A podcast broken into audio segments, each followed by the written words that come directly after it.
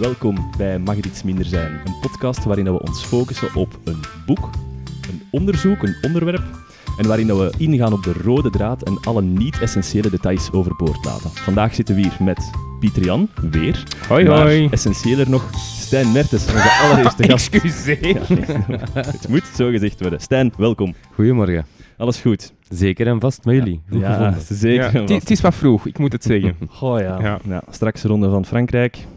Ploegentijdrit. Ja. Maar nu gaan we ons even focussen op bier. Biergist, onze meest door onszelf geanticipeerde podcast aflevering ever. Ja, absoluut. Stijn, wij kennen elkaar al langer, hè?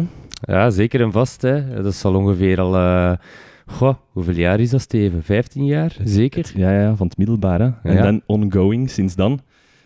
Dus we hebben het onderwerp bier en biergist ook al in de praktijk kunnen ondervinden, kunnen proeven. Ja, we hebben al veel veldproeven gedaan om de kwaliteit van bier in België toch nauw onder de loep te nemen. Ja, en voor de luisteraars, de Stijn is niet gewoon een drinkenbroer van mij. Dat is dus effectief wel een doctorandus in de biergistenwetenschappen. Een dokter, hè, ondertussen? Nee? Dokter. Ja, inderdaad. Ja. Wanneer heb jij gedoctoreerd? Dat was in januari dit jaar, heb ik afgelegd. Ja, voilà. Ja. Ik was daar, dat Proficiat. Was in de... Ja. In de, hoe heet die zaal? De hallen? De universiteitshallen. De promotiezaal. Ja, nee, ik heb er alleen maar goede dingen over gehoord. Ja, dat was een goede receptie met bier achteraf, dus heel veel goede positieve commentaar. Is dat niet daar dat iemand een hartaanval heeft gekregen? Was dat daar? Ja, maar ik weet niet hoe we dat nu moeten vertellen. Dat was een klein minpuntje. Maar dat is allemaal goed gekomen, hè? Zeker. Dat is allemaal goed gekomen. Nu, dat had niks te maken met de inhoud, want ik moet zeggen, de inhoud van de voorstelling zelf was fantastisch. Normaal gezien, en PG, je gaat dat kunnen bijtreden, als je naar een doctoraatsverdediging gaat, 5 minuten zet je mee. En dan is het blanco. Als je veel geluk hebt. Als je veel geluk hebt. Ja. Bij Stijn was het anders. Ik was toch zeker 2/3 van de tijd mee. En daarmee had ik gedacht, aha, science communication. Misschien is de Stijn de uitgelezen persoon om onze allereerste aflevering over wetenschappen te introduceren. En vandaar biergist. Maar misschien moeten we eerst eens ingaan op wat dat bier juist is. En voornamelijk op het feit dat de PG geen bier lust. Ja, dan hoop ik dat we tegen het eind van de aflevering dat toch kunnen veranderen, want dat is eigenlijk wel shameful. Ik weet het, maar ik sta open om bekeerd te worden. Maar nee, ik heb het nooit gelust. En er wordt mij altijd verteld, je moet dat leren drinken, maar ja, nee, ik heb echt al pogingen gedaan. Ja. Maar nog altijd... nee, 30ste levensjaar, het is voor u volgens mij. Stijn... De ingrediënten om bier te maken, als we daar gewoon eens even mee beginnen. Ik pijs dat het al een moeilijke genoeg is. Wat een moeilijke. In C is dat vrij basis. Je hebt 4 basisingrediënten voor bier te maken. Ja. Je hebt ten eerste uw water dat je nodig hebt. Ja. Uw mout, gerstmout meestal. Hop. En dan natuurlijk voor mij, in mijn opzicht, het belangrijkste, de gist. Oké. Ja. Wel, als je dus naar een museum gaat over bier, dan krijg je altijd die 4. Of naar een brouwerijbezoek of zoiets. Het enige dat ik ken van die 4 is dus water. Ja, water. Ja. Voor de rest... Heel belangrijk. Hè. Maar na vandaag maar dat is de hoofdcomponent van als je kijkt naar de chemische samenstelling van bier, dan zie je toch naar de 90% daarvan is nog altijd water. Ik heb er al direct een vraag over. Als er... bijvoorbeeld Stella of Leffe wordt verkocht in Amerika. Wordt dat dan geïmporteerd of wordt dat daar gebrouwen? Ik vermoed dat daar wordt gebrouwen onder licentie van, maar dan vraag ik mij altijd af, hoe zit het met dat water? Want iedereen zit altijd te zeggen, water is het belangrijkste onderdeel van uw bier, maar het water hier is niet hetzelfde als het water daar. Ja, dus nu, om eerst op in te gaan, dus gezegd, als voorbeeld Stella en Leffe, dat ligt natuurlijk heel gevoelig daar, omdat daar is heel veel marketing dat er ook bij komt te kijken. Dus op het flesje staat Belgian Premium Lager, Belgisch bier. Dat moet er natuurlijk ook hier gebrouwen worden. Mm-hmm. En daar is, na de globalisering is daar heel veel reclamatie opgekomen, dus... Mm-hmm. Brouwerijen gingen overal ter wereld hun product gaan aanbieden. Natuurlijk is het beter voor de kwaliteit van het bier dat je daar zou brouwen. Ja. Maar natuurlijk, dan is dat in C geen Belgisch gebrouwen bier meer. Okay. Dus nu is dat zo dat voor bijvoorbeeld de Amerikaanse markt, Stella, wordt nog altijd hier in Leuven gebrouwen. Enkel daarvoor. En waarom zou het beter zijn voor de kwaliteit? Omdat gewoon niet... Nu, bier, wanneer dat gebrouwen is, is dat vers bier. Maar bier, als je dat is niet zoals wijn, dat met ouderd wordt, beter wordt. Nee, dat wordt juist slechter. Daar kunnen we straks eventjes op ingaan. Maar toch niet, is het niet voor een duvel, heb ik al eens gehoord, voor een duvel, dat men zegt, als dat eigenlijk over de datum in, want dat heeft ook een vervaltermijn, hè? Ja, allee, ja, of een houdbaarheidsdatum. Zeker. Dus als dat erover is, dat dat eigenlijk nog best lekker is. Ik vind dat allemaal bocht, hè? Maar ik heb gehoord van mensen dat dat ook nog wel... Lekker is ook subjectief, hè? Ja, nu, uiteraard. Als je puur kijkt naar echte kwaliteitsnormen, een bier gaat altijd achteruit gaan. Okay. Hè? Dus bepaalde componenten gaan gevormd worden, vooral de chemische componenten, aldehydes noemen ze dat. En wat voor smaken kan je dan krijgen? Karton, papiersmaken. Madeira, zo'n beetje zoete mix. Ah, maar dat is goed, nee?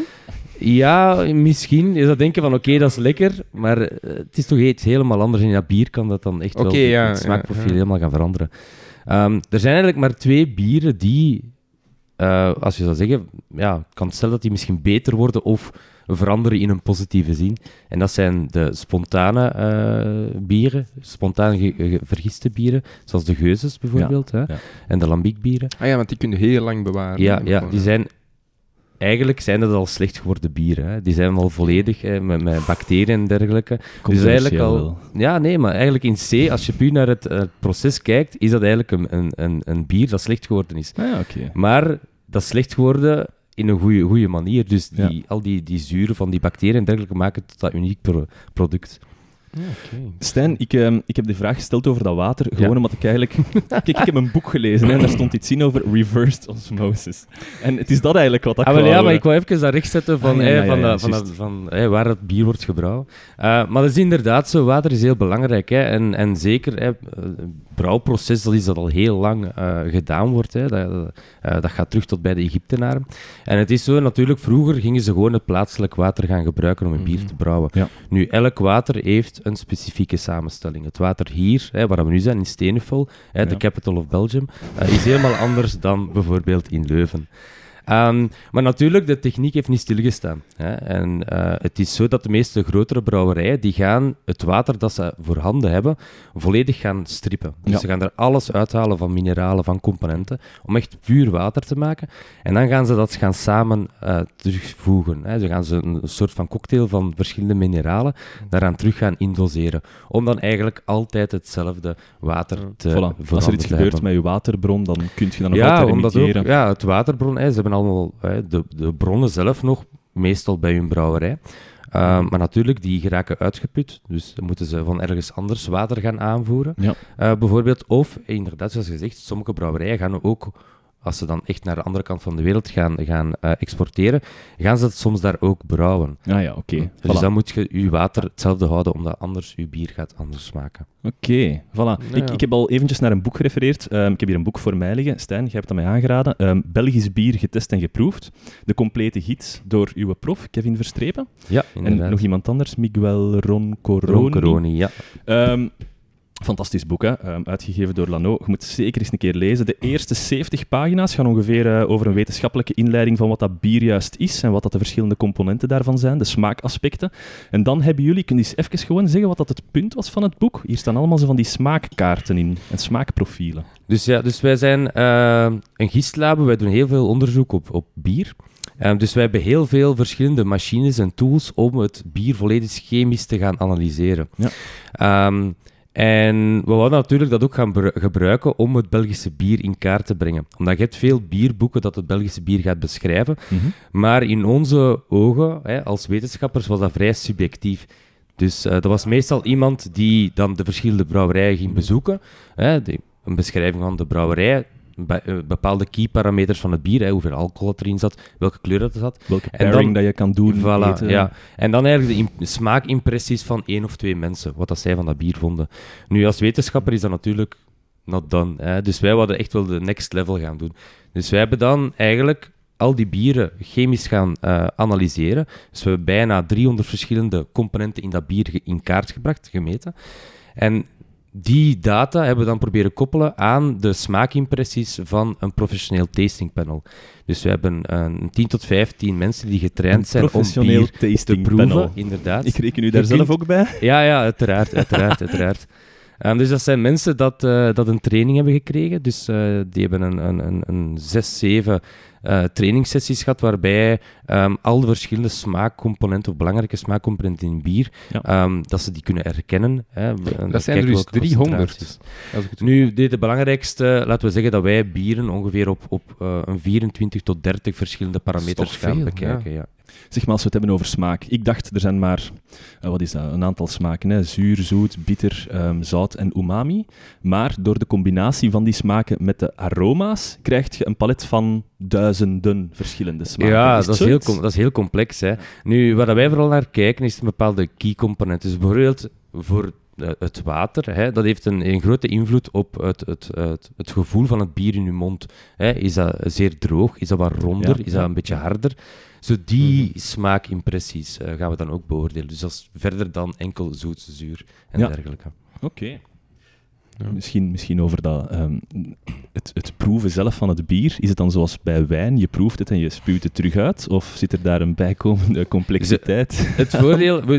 Hoe dat je professioneel bier gaat proeven, dat is een vrij complex geheel, dus daar zijn bepaalde regulaties over. Hè. Dus hoe ga je... Ik weet niet dat je daar wilt doorgaan, Steven. Dat is nu al te veel. Nu alles.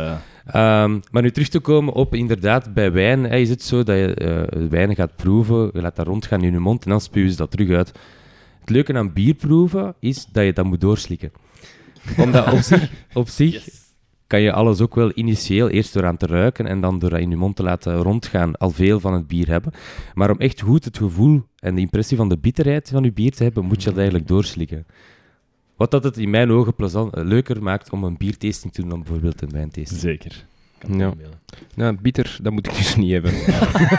Ja, problematisch. Excuus dat ik een feestje verbrot, maar ja. Ik vind het ook raar om over bier te praten terwijl we ondertussen koffie of thee aan het drinken zijn. Dat is een beetje moeilijk, maar oké. Het is nog maar net 10 uur, hè, Steven. Het is echt nog te veel. Nog een uurtje. Het is 5 o'clock somewhere, maar nog niet bij ons. Nee, mout dan.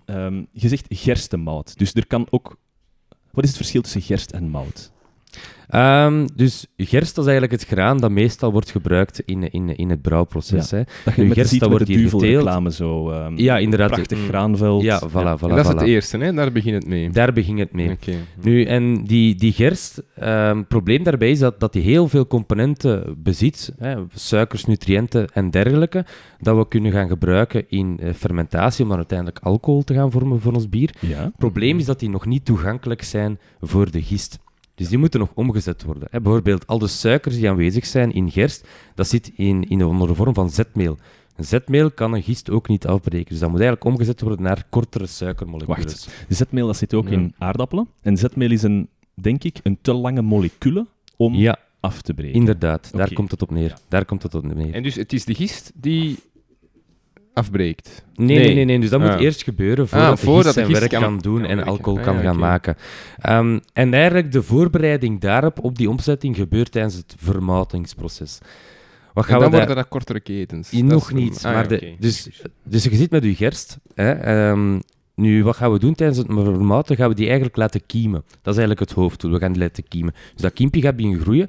En die gerstkorrel gaat van zichzelf bepaalde enzymes gaan aanmaken die dan die opslag suikers onder vorm van zetmeel kunnen gaan afbreken. Of die dat bepaalde proteïnes dat aanwezig zijn in de gerstenkorrel gaan afbreken naar bouwstenen die kiem in uw gerstenkorrel zelf kan gebruiken om dan uiteindelijk een plant te gaan vormen. Die de voedingsstoffen voor die kiem gaan geven om uiteindelijk te groeien. Inderdaad. Nu, wat gaat een mouter doen? Die gaat dat proces initiëren, dus die enzymes worden gevormd. Daar wordt al een beetje afbraak uitgevoerd door die enzymes. Maar dan gaan ze die korrel terug gaan drogen en gaan ze dat proces stoppen. Dus ze willen enkel dat de enzymes gevormd worden. Ja. En dat de kiem er niet mee gaat lopen. Maar dat de kiem niet alle voedingsstoffen als je dat niet zou stoppen, dan krijg je een plant. Maar die was ondervol plant. Maar het ding is dan ook dat al die voedingsstoffen, wat dat er aanwezig is, dat er al opgebruikt is. Dus ik zeg nu een zolder, want ik heb eens naar een whisky-documentaire gekeken en daarbij was dat...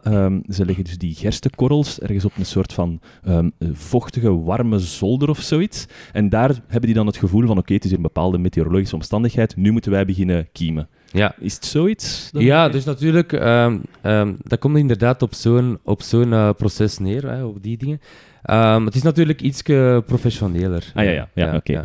Ja, dus dat is echt in grote kiemboxen en dergelijke, en echt allemaal mechanisch hoe dat doen.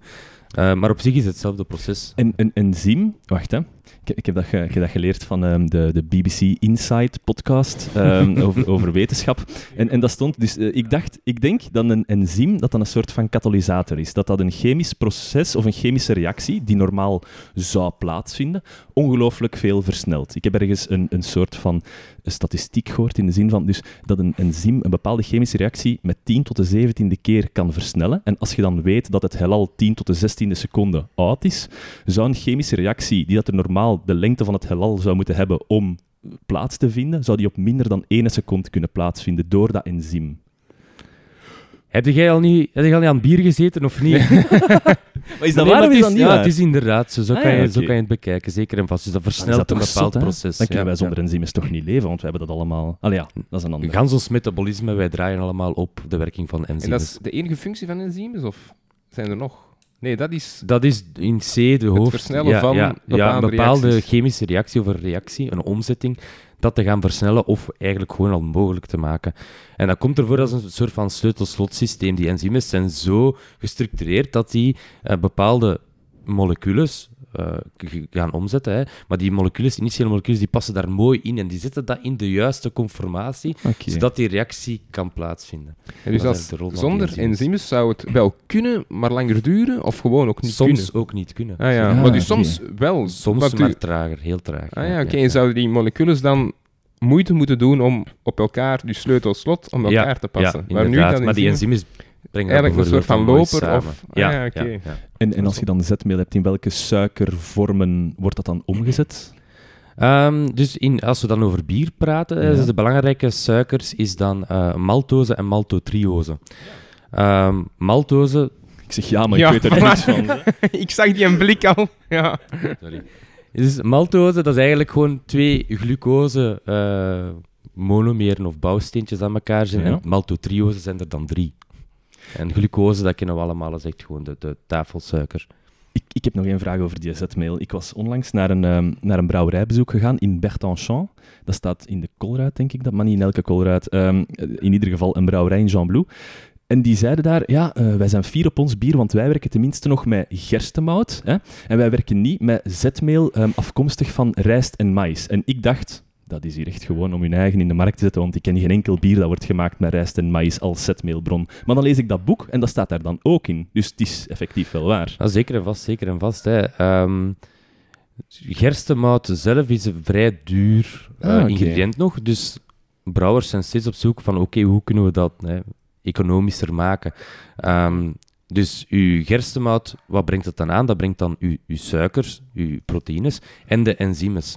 Ja. Hè? Maar... Je kan ook naar andere bronnen van suikers gaan kijken, om die er gaan toe te voegen. Want gerstemout op zich heeft dat genoeg enzymes om nog extra suiker of zetmeel te gaan afbreken. Mm-hmm. Dan kan je bijvoorbeeld rijst of maïs gaan toevoegen. Bijvoorbeeld in Amerika, de pilsbieren daar zitten, als ik me niet vergis, tot bijna 50% van de zetmeel afkomstig uit maïs. Maar fijn, dat proeft je dan toch? Dat is iets droger bier, ja, zeker en vast. En de opmerking van, het zit inderdaad in aardappelen... Hoe ver kan het dan? Maïs, rijst, maar kunnen dan nog andere producten ook? Er wordt meer... Ja, aardappelen... De aardappelen denk ik nu niet, dat al geprobeerd is. Dat ga ik niet zeggen. Maar wat gaan ze wel doen? Bijvoorbeeld de Belgische trappisten of de hoge gistingsbieren in België, speciaalbieren, daar gaan ze ook veel met gewoon suikers gaan toevoegen op het einde. Dus gewoon pure suikers eigenlijk gaan inmengen in het brood. Beeld ik me dan nu in dat die daar gewoon kristalsuiker in kappen? Dat is mijn zakken, dat ziet er zo uit. Maar, enfin, ja, maar dat is dan op het einde pas? Tijdens het kookproces, dus tijdens het brouwproces zelf. Ja. Oké. Dus om extra suikers aan te bieden dan vergist om te zetten naar alcohol. Goed, je hebt die gekiemde gerst in dat teruggedroogd is om dat kiemproces stop te zetten. Wat gebeurt er dan? Wel, dan...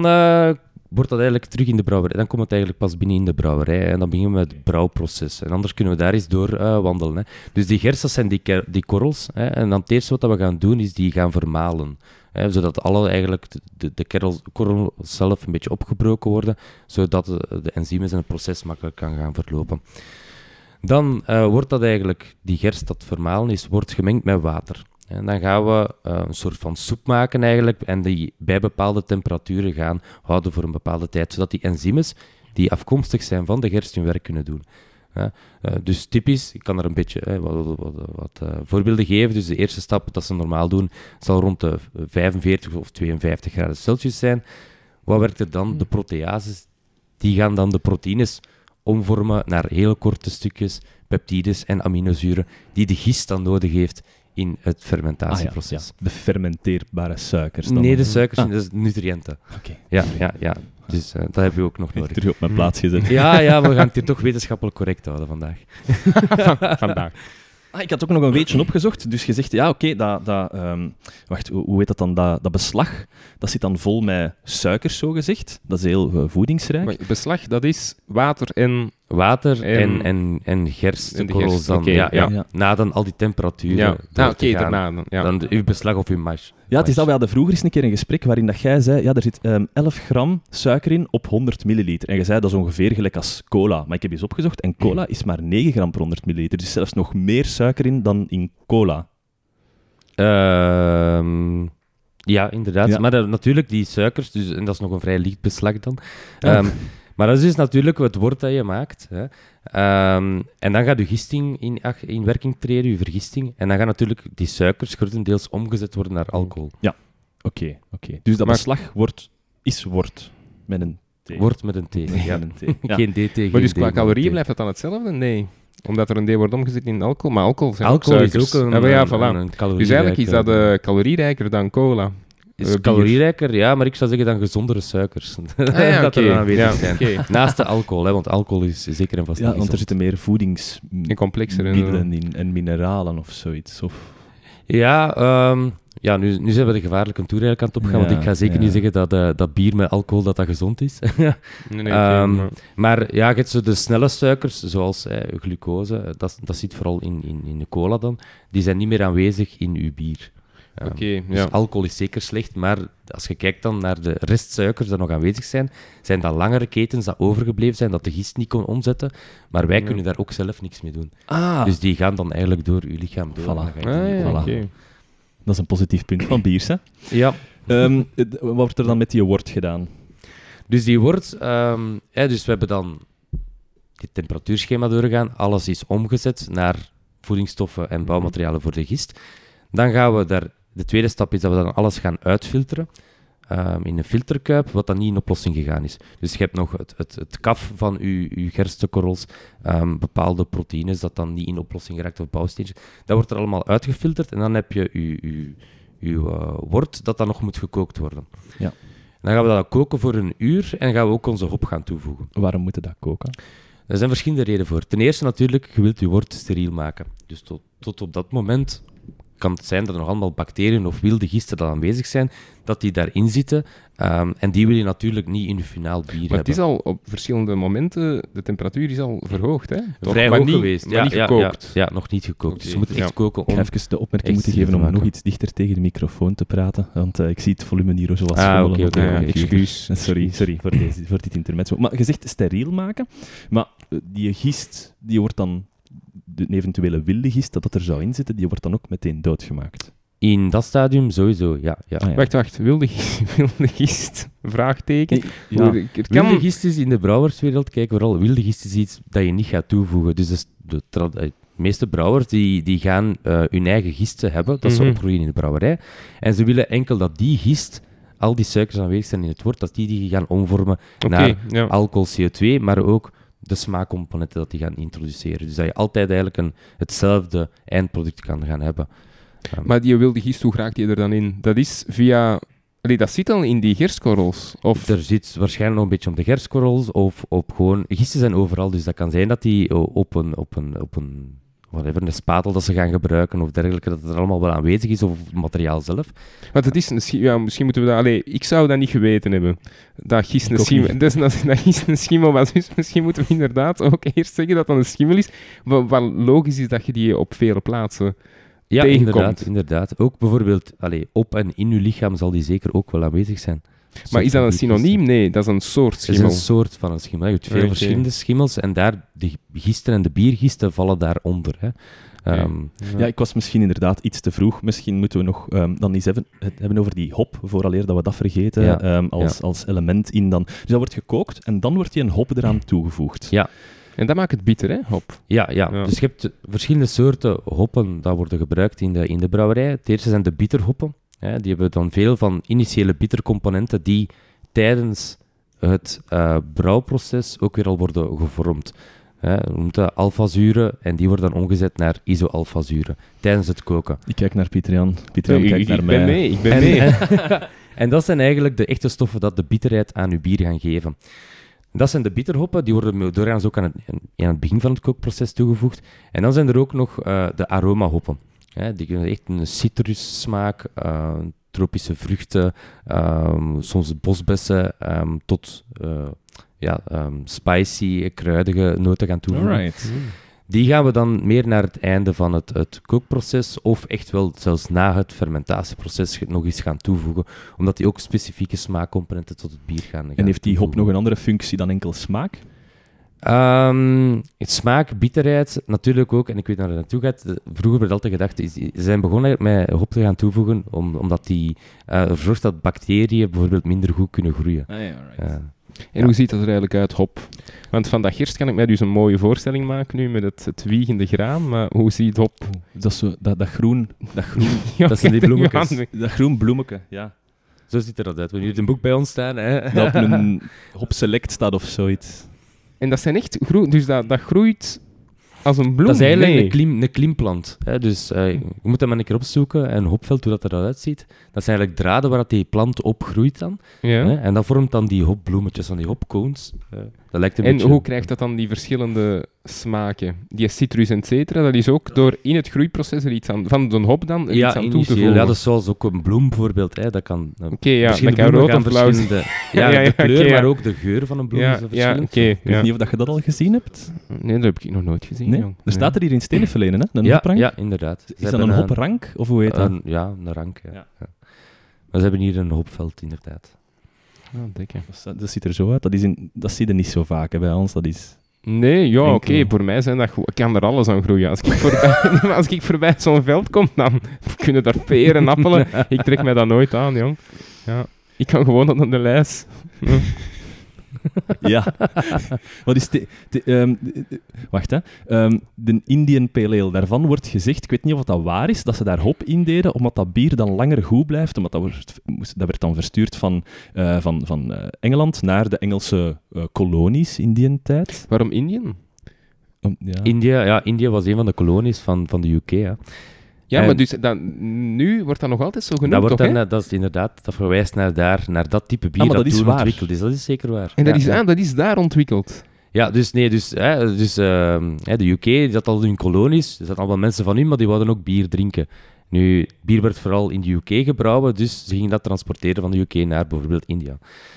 Wat ze door hadden is van dat bier, als het daaraan komt, is dat eigenlijk helemaal slecht geworden.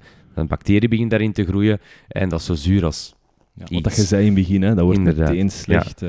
Ja. Maar wat is dan gezien? Als je meer hop gaat toevoegen, dan was dat beter, kon dat langer bewaren. En daardoor zijn ze, die bieren dat dan bestemd waren voor het transport, veel meer hop gaan toevoegen. Er waren veel bitterdere bieren, maar die konden ze dan langer bewaren. En vandaar is eigenlijk die naam ontstaan, Indian Pale Ale. Okay. En dat wordt nog altijd nu gebruikt. En zijn die Indian Pale Ales en die andere triple hop bieren, zijn die duurder omdat hop zo duur begint te worden? Of heeft dat daar niks mee te maken? Ja, hop is een van de duurste ingrediënten voor bier te maken, uiteraard. Hè. En natuurlijk, als je dan de Indian Pale Ale, zoals we ze nu kennen, dat is zeker bitter, maar dat heeft dan ook heel veel van die smaakcomponenten van die hop erin. Hè.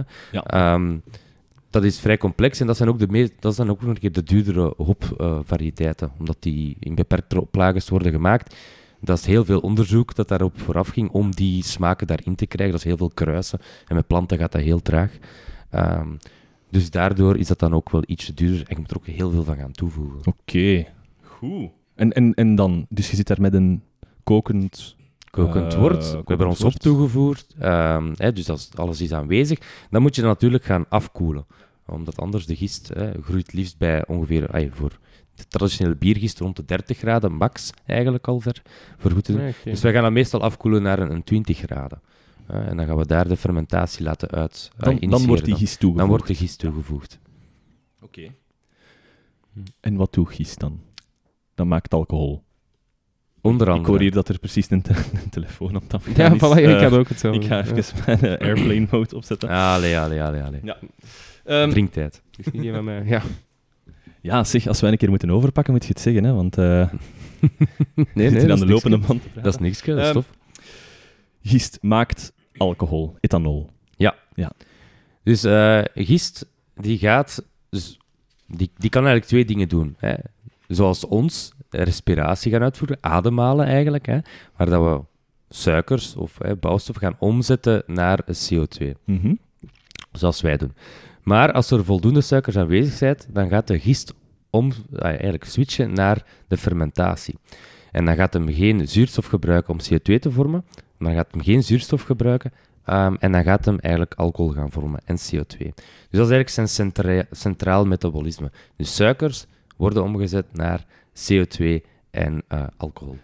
Dus net als de mens heeft gist een aeroob en een anaeroob verbrandingssysteem. Ja. Ik zeg dat nu mijn moeilijk woord, maar je gaat echt iets moeten uitleggen, want dat is zover dat gaat bij mij. Aeroob, dat is zoals ons ademhalen. Planten, wij doen dat. Hè. Dat is, dus de gist kan dat ook. En daarnaast heeft hij ook een fermentatie of anaerobe maar dat hebben wij metabolisme. Niet. Wij hebben dat ook. Okay. Als je bijvoorbeeld met sporten te diep gaat, dan krijg je verzuring. Mm-hmm. Dan wordt er melkzuur gevormd in je spieren. Dat is eigenlijk ook een soort van afbraak, energiewinning, metabolisme, waar er geen zuurstof meer voorhanden is. En dan gaan ze andere mechanismes in werking stellen om dan die suikers en nutriënten te gaan omzetten naar energie. En daarbij wordt bij ons melkzuur gevormd en voor de gisting wordt daar dan alcohol gevormd. En net als gist doet de mens dat, omdat je daar sneller energie uit kunt krijgen. Ik denk, bij de mens is het gewoon omdat als je zo lang aan het sporten bent, is er gewoon geen zuurstof meer voorhanden. Dus dat transport gaat te traag. Bij gist is dat echt een bewuste keuze. En zetten wij dan ook geen zuurstof meer om in CO2? Dus wij verbruiken dan, of wij produceren op dat moment geen... Er wordt een beetje CO2 gevormd, maar er is geen zuurstof dat gebruikt wordt. Omdat er geen zuurstof is. Oké. Maar wacht hè. Dus die gist die zit in dat water en die kiest dan om niet O2 om te zetten in CO2, om te blijven leven, maar om suiker om te zetten in CO2 en alcohol. Maar ik dacht dat alcohol op een bepaalde manier giftig was voor gist. Dus waarom kiest hij dan om dat traject te doen? Om dan terecht te komen in een soort van emulsie waarin dat er alcohol zit, waar dat hem toch aan gaat doodgaan. Ja, dus dat is eigenlijk een beetje de duistere kant van gist. Hè. Die gaat alcohol vormen en uiteindelijk is dat ook wel bepaalde concentraties toxisch voor zichzelf. Maar waarom gaat gist kiezen voor fermentatie? Daar zijn verschillende redenen voor. Ten eerste, als je kijkt per glucosemoleculen dat ze gaan gebruiken en omzetten tijdens de fermentatie, is op zich minder energie dat ze daaruit winnen dan als je dat gaat met respiratie, aeroob gaat gebruiken. Maar het gebeurt sneller. Dus als je naar de tijd kijkt, dan gaan ze meer energie krijgen als ze naar fermentatie switchen dan bijvoorbeeld tijdens gewone ademhaling. Dus het is een sneller proces en kan je in tijdslimiet meer energie gaan uithalen. En is dat, sorry dat ik onderbreek, maar dat is geen bewuste keuze uiteraard tussen... Dat is miljoenen jaren evolutie dat inderdaad dat proces zo geëvolueerd is. En dat het wel ergens een voordeel erin vindt om altijd de snelste manier te kiezen. Ja, inderdaad, in dat opzicht wel. Okay. Allee, dat is de evolutie, ja. dat is misschien een puntje dat we daar kunnen over gaan. Ja. Zeg, ik vraag me nu gewoon af, omdat we over gist bezig zijn. Ik heb nog een aantal leuke, zo faits divers, over de verschillende soorten van bier. Misschien laten we die tot op het einde om het een beetje luchtig te houden en gaan we nu gewoon in uw onderzoek duiken van wat heb jij dan juist gedaan met gist en wat was uw onderzoek naar gist eigenlijk? Wel, ik heb 5 jaar onderzoek gedaan naar een bepaalde soort van gisten. Namelijk de gist die wordt gebruikt om pilsbieren te maken. Ja. Op zich denkt je, pilsbier, we kunnen nu in België niks plezanter vinden, maar pilsbier dat is eigenlijk een heel belangrijk bier. Ja. Als je kijkt, wereldwijd is dat goed voor 90% van het volume bier dat gebrouwen wordt. Hè? En zelfs ook in België, we zijn toch wel bekend voor onze speciaalbieren. Ja. Daar nog is dat ongeveer een 80% van het volume bier dat gebrouwen wordt, is pilsbier. Ik heb in een boek iets over pilsbier gelezen, dat is in Pilsner uitgevonden, in de 19e eeuw. En blijkbaar kwam dat pas in België tussen 1920 en 1930. Ik dacht dat dat hier al, ik weet niet hoeveel langer zat.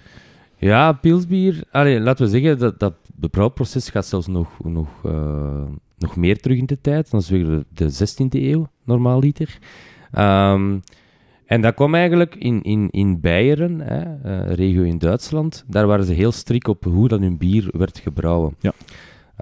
Dus gaat daar het reinheidsgebod, de purity law.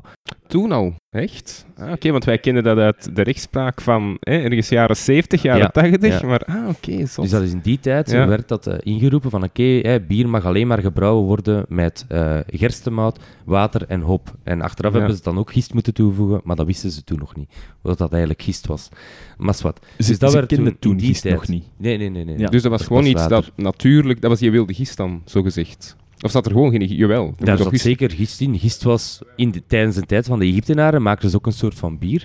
Ja. En dat was allemaal een spontane gisting. Dus daar was wel gist aanwezig en die maakte alcohol, maar niemand wist wat dat juist was. Als je ziet hoe moeilijk eigenlijk dat proces toch is, hoeveel factoren dat daar bij elkaar komen. Dat is een heel complex proces. En dat is ongelooflijk. Maar dan is dan ergens op de boef, op toeval, dat men daarop gestoten is. Ja, ik denk dat je kan dat zo bezien. Hè. De Egyptenaren, dat is daar warm. Hè. Ze hadden hun gerstenkorrels, dat was te hard. En dan zagen ze, als je dat eigenlijk laat weken in water, begint dat een beetje zachter te worden. Hè. Dan krijg je eigenlijk het moutingsproces dat daar wat gebeurt. Dus de kiem ging vormen, enzymes werden gedaan. Dus was dat vrij warm. Die enzymes begonnen al die suikers af te breken. Mm-hmm. Dus je kreeg dan de suikers dat dan de gist kon gaan gebruiken. Dat stond in open amfiforen. Amfiforen, ja. Ik weet niet. Vaten willen ze. Ja, vaten. Ja, maar die kruiken, daar. Hè. En dan kon natuurlijk, dat kon dan gecontamineerd geraken met gist, met bacteriën. Daar werd dan alcohol gevormd. En dat vonden ze natuurlijk veel beter. Hè. Maar wie drinkt er dan als eerste van? Want dat is eigenlijk gewoon iets beschimmeld dat er ligt. En er schuim op, ja. En dat is ook heel zuur, hè, want als je een spontane gisting gaat doen, gaat je gisten dat dan alcohol gaan vormen, maar je krijgt sowieso ook heel veel bacteriën dat daar gaan in groeien. Melkzuurbacteriën, azijnzuurbacteriën. Dus dat is een eigenlijk heel zuur bier. Ja. Ja. Je ziet het al voor u, een weddenschap. Tutankhamon, kom, denk ervan. Ik geef je 5 dinari, kom. Ja. Blind, erachter blind. Als je geïnteresseerd bent, we hebben over het laatst... we hebben een hele brouwerij in ons labo en benaderd geweest door een departement binnen de KU Leuven dat daar onderzoek naar doet. En of dat we samen niet eens een Egyptisch bier willen naamposten. Wow, dat zou echt goed zijn. Dat is heel tof, we gaan dat doen. Hè. We gaan daar waarschijnlijk wel aan beginnen. Langs de andere kant heb ik wel gezegd, ik ga dat niet proeven, want dat gaat echt slecht zijn.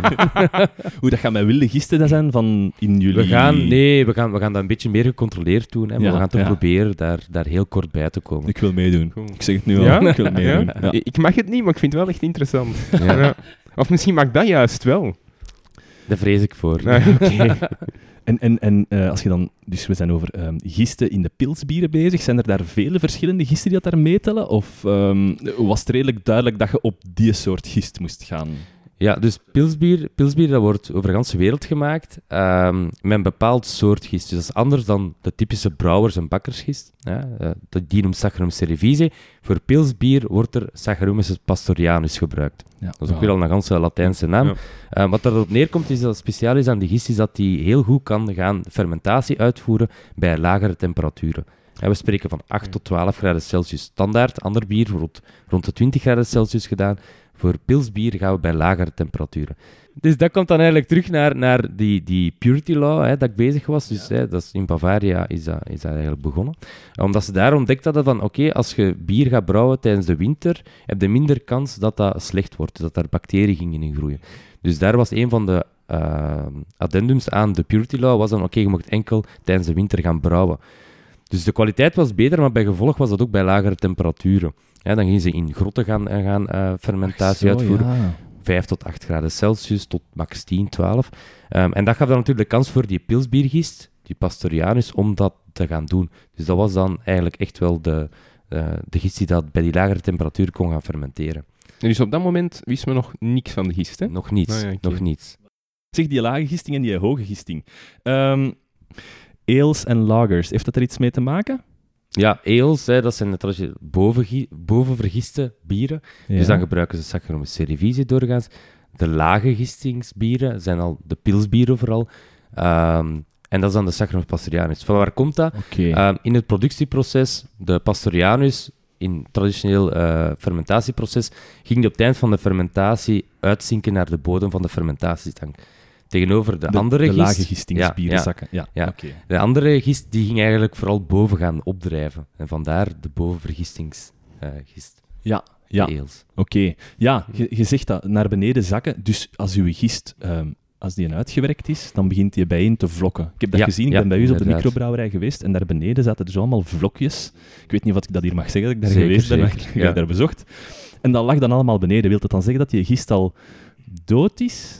Dus, we meten dat. Ik denk ongeveer een 20 tot 40% is misschien dood, ja. Maar dat is een beetje het mechanisme van gist, als alle suikers opgebruikt zijn. Je moet dat zien... die zijn, als die aan het fermenteren zijn, die maken heel veel CO2 en die CO2 die gaat ontsnapt uit die tank. Ja. Dus dat gaat naar boven gaan. En door die beweging van die CO2 blijft die gist eigenlijk in suspensie in dat volume. Ja. Maar als dat stopt, is dat niks dat die gist eigenlijk gaat tegenhouden om echt in die in dat wort te blijven ronddrijven. Dus dan zakt die automatisch naar de bodem. Wacht. Er zit CO2 in bier, dat maakt de bubbeltjes, maar je zegt juist dat die dan op een bepaald moment is die CO2 weg. Dus hoe komt het dat als je je pint opentrekt, dat er nog bubbeltjes in zitten? Dus waar we nu voor bezig zijn, is de eerste, de hoofdfermentatie. Hè? Dus als je je wort hebt, je gist gaat alcohol CO2 vormen, maar die CO2 laat men daaruit gaan. Hè? Anders ontploft dat wat. Ja. Dus op het eind van je fermentatie heb je eigenlijk... Niet onbelangrijk om te noteren, thuisbrouwers. Op het einde van je fermentatie heb je eigenlijk een plat bier. Daar zit bijna geen CO2 niet meer in. Is dat tafelbier? Nee. Of... Dat is iets helemaal anders. Nou, is dat iemand dat plat bier uitvindt? Oké, maar dat zeggen ze toch, ja. Nee. Maar dus we zitten met eigenlijk plat bier en dan moet je dan terug gaan CO2 gaan carboneren eigenlijk. CO2 gaan insteken. Dat zijn twee mogelijkheden. Oftewel... ga je dat er gewoon terug gaan inpompen. Zoals bij in cola dat bier. En bij limonade. Zoals bij, ja, inderdaad. Bij de meeste pilsbieren. Bij alle pilsbieren wordt dat zo gedaan. Ja. Oftewel ga je, en dat is zo'n beetje de Belgische manier om het te doen, extra suikers gaan toevoegen en extra gist. En dat dan zo op een flesje zetten. En dan krijg je de gistingsbieren. Dus dan gaat je eigenlijk op fles inderdaad opnieuw dat fermentatieproces initiëren. De gist gaat nog extra alcohol maken, maar ook CO2. In een flesje natuurlijk is dat dicht, dus die CO2 blijft daarin. En zo krijg je een soort van natuurlijke carbonatie. Is dat waarom dat die moeilijker inschenken? Dat die steviger beginnen te schuimen enzovoort? Of is dat met een hop? Dat heeft... uw schuim in C, dat heeft... uw mout en uw hop heeft daar ook zeker een invloed op. Maar het is wel zo dat het level van carbonatie, of hoeveel CO2 dat er in bier zit, hoger zal zijn bij een bier dat geherfermenteerd is. Ja. Er zal meer CO2 uiteindelijk in zitten, waardoor je ook meer een grotere schuimkraag gaat krijgen. Dan uw onderzoek. Wacht, ik hoor hier even een storing. En de storing is weg. Ik hoorde hem ook, ja. Uw onderzoek.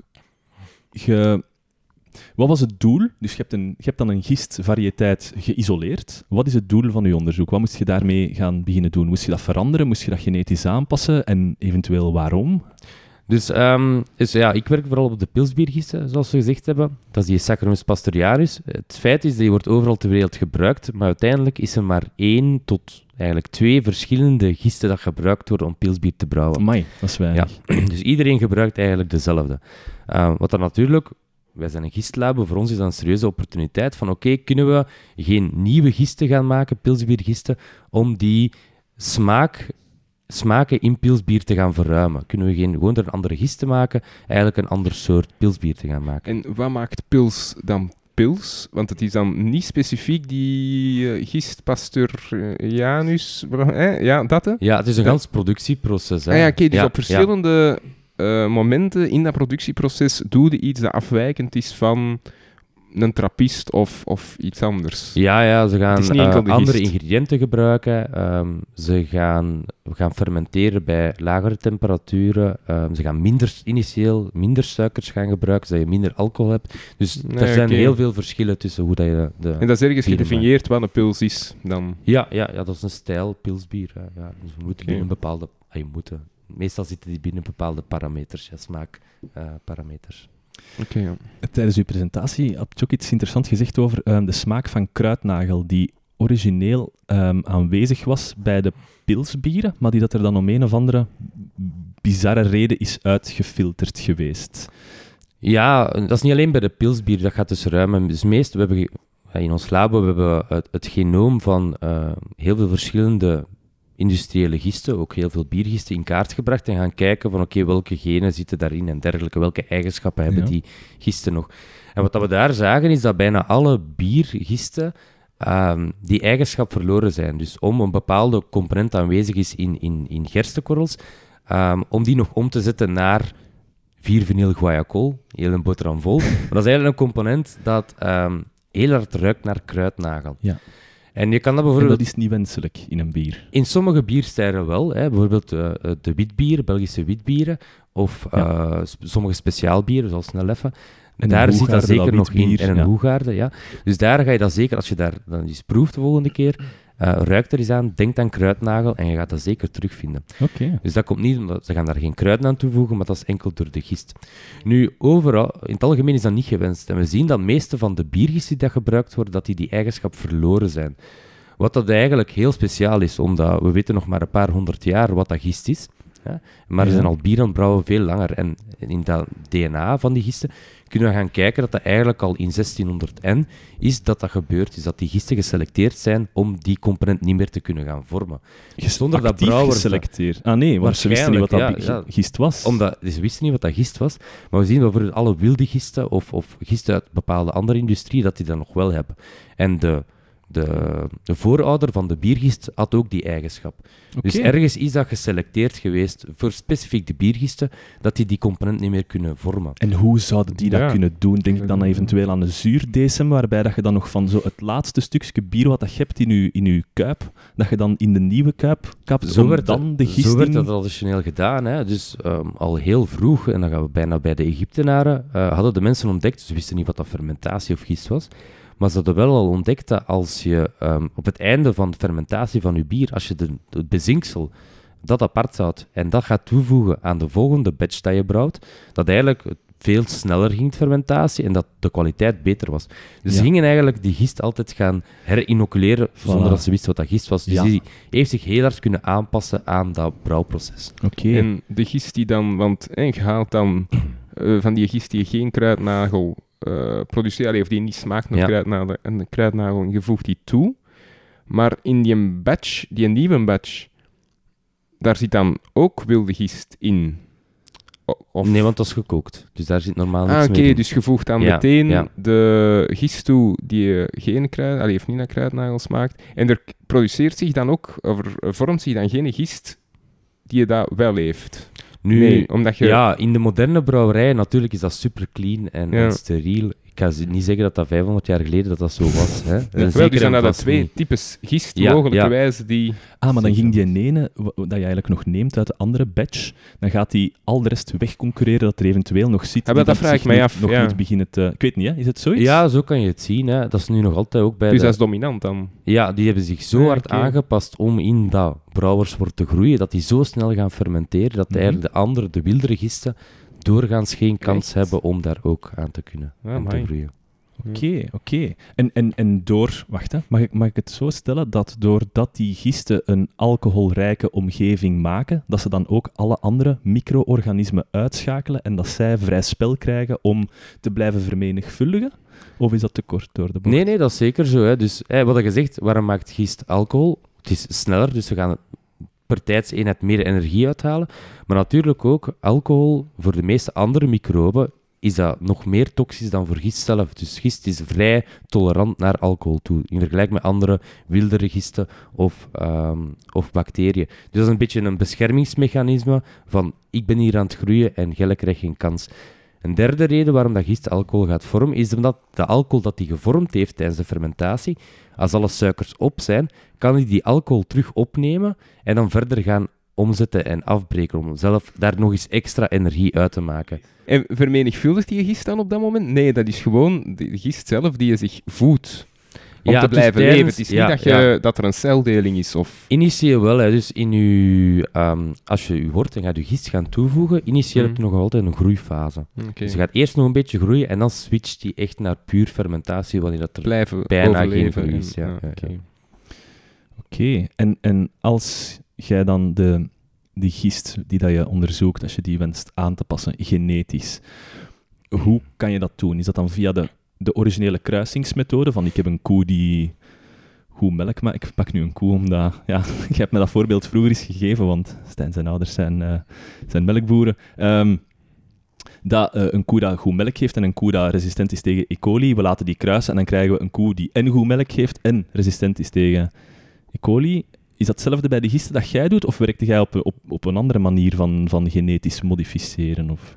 Nu, vooral industriële projecten doen we inderdaad gewoon dat we gaan gisten gaan kruisen. Initieel. Dat is altijd de eerste ding. Eerst gaan we kijken wat is er in de natuur aanwezig. Hè? Want er zijn heel veel verschillende gisten die niet worden gebruikt voor bier te brouwen. Dus we hebben een heel grote collectie van gisten, waar dat we dan soms gewoon echt een supergist kunnen gewoon gaan uit selecteren. Ja, dus een brouwer komt naar ons... Ik wil een gist dat zoveel alcohol kan maken en die smaakcomponenten kan maken, dan gaan wij kijken wat hebben we al voorhanden. Is dat niet voldoende? De volgende stap is dat we dan gisten gaan kruisen. En dan kun je echt zien dat we een koe bij een stier zetten. De gist die gaat zichzelf vermenigvuldigen, maar die gaat ook een soort van sporen vormen. Dus die heeft twee manieren om zich te gaan voorplanten. Ja. Dus... Doorgaans gaat hij gewoon eigenlijk een kloon van zichzelf kloneren. Okay. Een kopij van zichzelf maken. En dan via een knop komt dat dan een extra celletje uit. En dat is dan de volgende. Ik heb dat een keer gezien. Dat is zo'n klein bolletje dat daaraan groeit. Ja, en dan springt dat eraf. Dus je kopieert zichzelf eigenlijk. Maar die heeft ook een seksuele cyclus. Hè. Dus die gaat dan zich opdelen via meiose. En dan krijg je sporen. En dan heb je twee soorten sporen. Alpha en A noemen wij dat, A-sporen. Dat is een beetje zoals de eicel en de zaadcel bij de mens. Mm-hmm. Zo kan je dat best vergelijken, die zich die dan kunnen gaan terug gaan kruisen eigenlijk. Dus zo kunnen verschillende gisten met elkaar gaan kruisen. En in het labo gaan wij dat dan echt gaan forceren. Dus dan gaan we van ene giststam laten sporuleren en een andere, die sporen isoleren en dan die gaan laten kruisen, zodat we nieuwe gisten krijgen. Ja. En dat is eigenlijk de bedoeling daar, is dat je dan eigenschappen van twee verschillende gisten kunt gaan combineren in één gistsoort. Ja, maar dat is niet de meest efficiënte methode. Nee, dat is toch een prutswerk? Ja, nee? Dat is een prutswerk. Want inderdaad, als je twee koeien, dan is er een kans dat je een koe hebt die en melk en E. coli resistent is, maar... Ja, dat is eigenlijk een soort van... er zijn toch honderden andere koeien die daaruit kunnen voortvloeien. Dat zeker, dat is een soort van blackbox. Ja. Je moet heel veel geluk hebben dat daar het juiste uitkomt. Ja. Maar is het geluk? Zeker, want je kan... Er zijn methoden, daar zullen we straks over rijden, om dat een beetje te gaan pushen naar een bepaalde kant. Maar in C, als je gaat crushen, dat is echt blackbox. Je weet niet wat er gebeurt. Nu, het voordeel bij gist is dat het heel makkelijk is om... niet 1 of 2 nakomelingen te maken, maar op een week kunnen wij een paar miljoenen nakomelingen maken. Dus dan, als je die dan allemaal gaat... doordat die generaties zo maar een paar uur oud... Ja, dat is een paar uur. En dat is echt in een testtube direct, boem, een paar miljoen nakomelingen dat je hebt. En als we dan die allemaal gaan testen, wat het dan met robots gebeurt in ons labo, kunnen wij eigenlijk in een paar maanden tijd een groot deel daarvan gaan beoordelen. En dan kan je echt wel... de goede kampioen daar gaan uithalen, uit die miljoenen nakomelingen. Bij koeien is dat moeilijker, hè? Dat duurt dan 9 maanden om bijvoorbeeld 1 kalf te hebben. Dus die robots die gaan dan bij elke nakomeling na wat de eigenschappen zijn, of het DNA, of... Ja, we kunnen in DNA gaan kijken, maar we kunnen dan echt op bijvoorbeeld van agarplaten, dat we dan 100 individuele celletjes inplanten. Mm. En dan gaan we kijken van, oké, kunnen die bijvoorbeeld groeien bij hoge alcoholconcentraties, of kunnen die bepaalde suikers makkelijk gaan omzetten. Maar doe je dat dan effectief? Dat doen we, ja, zeker en vast. En dat is de eerste screening, hè, dat we altijd doen. Dan gaan we kijken van, oké, welke van die nakomelingen bezitten al sommige gewenste eigenschappen, dat heel belangrijk zijn voor die projecten. Eens dat we daar dan vanuit de miljoenen de 200 beste uitgefilterd hebben, dan gaan we dan echt daarmee bier gaan maken. En dan gaan kijken van oké, zijn die geschikt om dat type bier te gaan maken. Amai, maar dan zijn we toch even bezig om dat te doen op die 5 jaar, hè? Nee, we hebben dat zo geoptimaliseerd dat bij ons een gans project van A tot Z is inderdaad misschien 2 jaar dat we het daar dan over doen. Ja. Dus van die paar miljoenen om dan effectief de beste eruit gehaald te hebben. Ik ga een controversieel woord zeggen. CRISPR-Cas. Wacht, waar komt de Cas vandaan? Dat is dan niet eiwit of zo? CRISPR-Cas 9, ja. Ah, oké, ik heb altijd CRISPR, dat ken ik. Ja. Maar Cas, dat is dus gewoon... Wacht, misschien moeten we gewoon eens even zeggen. Dat is een andere manier van je DNA aan te passen. En nu ga ik aan Stijn... Ja, dus we hebben het hier juist over kruisen gehad. Hè. Dat is een heel krachtige tool om nieuwe gisten te gaan maken. Maar het komt voor dat sommige gisten, en eigenlijk meestal van de biergisten bijvoorbeeld, die zijn steriel, dus die kunnen geen sporen meer maken, dus we kunnen daar niet meer gaan kruisen. Ah, zoals een muilezel. Je hebt 2 dingen met elkaar gekruist, je krijgt een muilezel en dat kan zich niet verder. Ah, wel, dat is heel specifiek. Als we dan teruggaan naar mijn onderzoek, voor die pilsbiergisten, die Saccharomyces pastorianus, dat is inderdaad zoals een muilezel. Dus dat is geen pure gistsoort, zoals de bakkersgist, Saccharomyces cerevisiae, de brouwersgist. Maar dat is eigenlijk een kruising van 2 verschillende soorten gisten. Saccharomyces cerevisiae, dus de brouwersgist, met Saccharomyces eubayanus. En dat is eigenlijk een wilde gist, maar die is heel resistent tegen koude temperaturen. Zie je het al komen? Hè? We zitten met pilsbierfermentaties, dat gebeurt bij koude temperaturen. Wat is er gebeurd? Ze zijn beginnen brouwen bij koude temperaturen. Gaat die een brouwersgist daar? Die kan heel goed al die suikers in het bier wordt omzetten naar alcohol. Ja. Die groeit daar goed. Maar we begonnen dan in Bavaria, begonnen ze bij koudere temperaturen gaan fermenteren, wat dan toegelaten heeft waarschijnlijk omdat die koude tolerante gist, die Saccharomyces eubayanus, om dat toch te gaan infecteren, dat brouwersoort. Ja, okay. En dan is daar een heel uitzonderlijke kruising gebeurd tussen die 2 soorten en dat heeft dan aanleiding gegeven tot Saccharomyces pastorianus. Dus die heeft dan die goede fermentatiecapaciteit van die brouwersgist toen, gecombineerd met de koude tolerantie van die andere. En zo is dat eigenlijk de perfecte gist voor pilsbier te gaan brouwen. Maar die is steriel. En die is steriel, ja. Dus die 2 verschillende soorten zijn gekruist, je hebt een nieuwe gist. Die kan zichzelf blijven vermenigvuldigen door die knopvorming, door eigenlijk kopij van zichzelf te maken. Maar je kan daar niet meer mee gaan kruisen. En dat is natuurlijk problematisch als je die wilt nog gaan veredelen en verbeteren. En dan komen we bijvoorbeeld bij echt GM-technieken, dat we dan bijvoorbeeld met CRISPR-Cas specifieke DNA kunnen gaan veranderen. Nu, wat is CRISPR-Cas? Dat was eigenlijk de vraag, denk ik. CRISPR-Cas is eigenlijk een genetische tool, een biotechnologische uitvinding, dat ons toelaat om heel specifiek in het genoom van bacteriën, planten, gisten, een bepaalde veranderingen te gaan aanbrengen. Dus je kunt dat zien eigenlijk als een moleculaire schaar. Hè. Wat gaat dat doen? Je hebt je DNA, dat zijn lange strengen van DNA-moleculen eigenlijk. Dat is een dubbelstreng in de vorm van een alpha-helix. En die schaar kunnen wij zo targeten naar een bepaalde plaats om dan eigenlijk die 2 strengen door te knippen. Dan krijg je een DNA-streng dat kapot is. Je cel wil dat gaan herstellen, die schade. En wat gaan wij dan doen? We gaan dan een bepaald van template daarin schieten in die cellen, met dan de bepaalde veranderingen dat wij willen. Dat wordt dan heel mooi ingekopieerd op de plaats, exact waar dat wij willen. Wij werken met tekstverwerker, een find and replace all. Ja. Overal waar het woordje het staat, verandert het door de. Inderdaad, zo kan je het bekijken. Ah, ja. Kun je dat in een tekst? Find and replace all. Ah, ik zal u straks eens laten zien hoe dat Word werkt anders. Maar dat is eigenlijk een mooie vergelijking. En waarom is dat controversieel? Dat wordt altijd gezegd, dat is controversieel, maar als je het zo uitlegt, lijkt het niet controversieel. Ja, maar dat is toch microchirurgie dat je daar... Dat is eigenlijk microchirurgie, inderdaad. En dat is heel precies wat dat wij echt in dat DNA specifiek... We weten, in de natuur bijvoorbeeld, als die bepaalde verandering in dat gen is, dan heeft die gist die eigenschappen niet meer. Bijvoorbeeld dat kruidnagel... aroma, waar we daar juist over gesproken hebben. We weten heel specifiek welke de 2 genen dat daarvoor in staan. En we weten ook hoe dat de natuurlijke biergisten die eigenschap verloren zijn. Dus wij kunnen eigenlijk dat gaan kopiëren van die gisten en dan met die techniek heel precies gaan inplakken.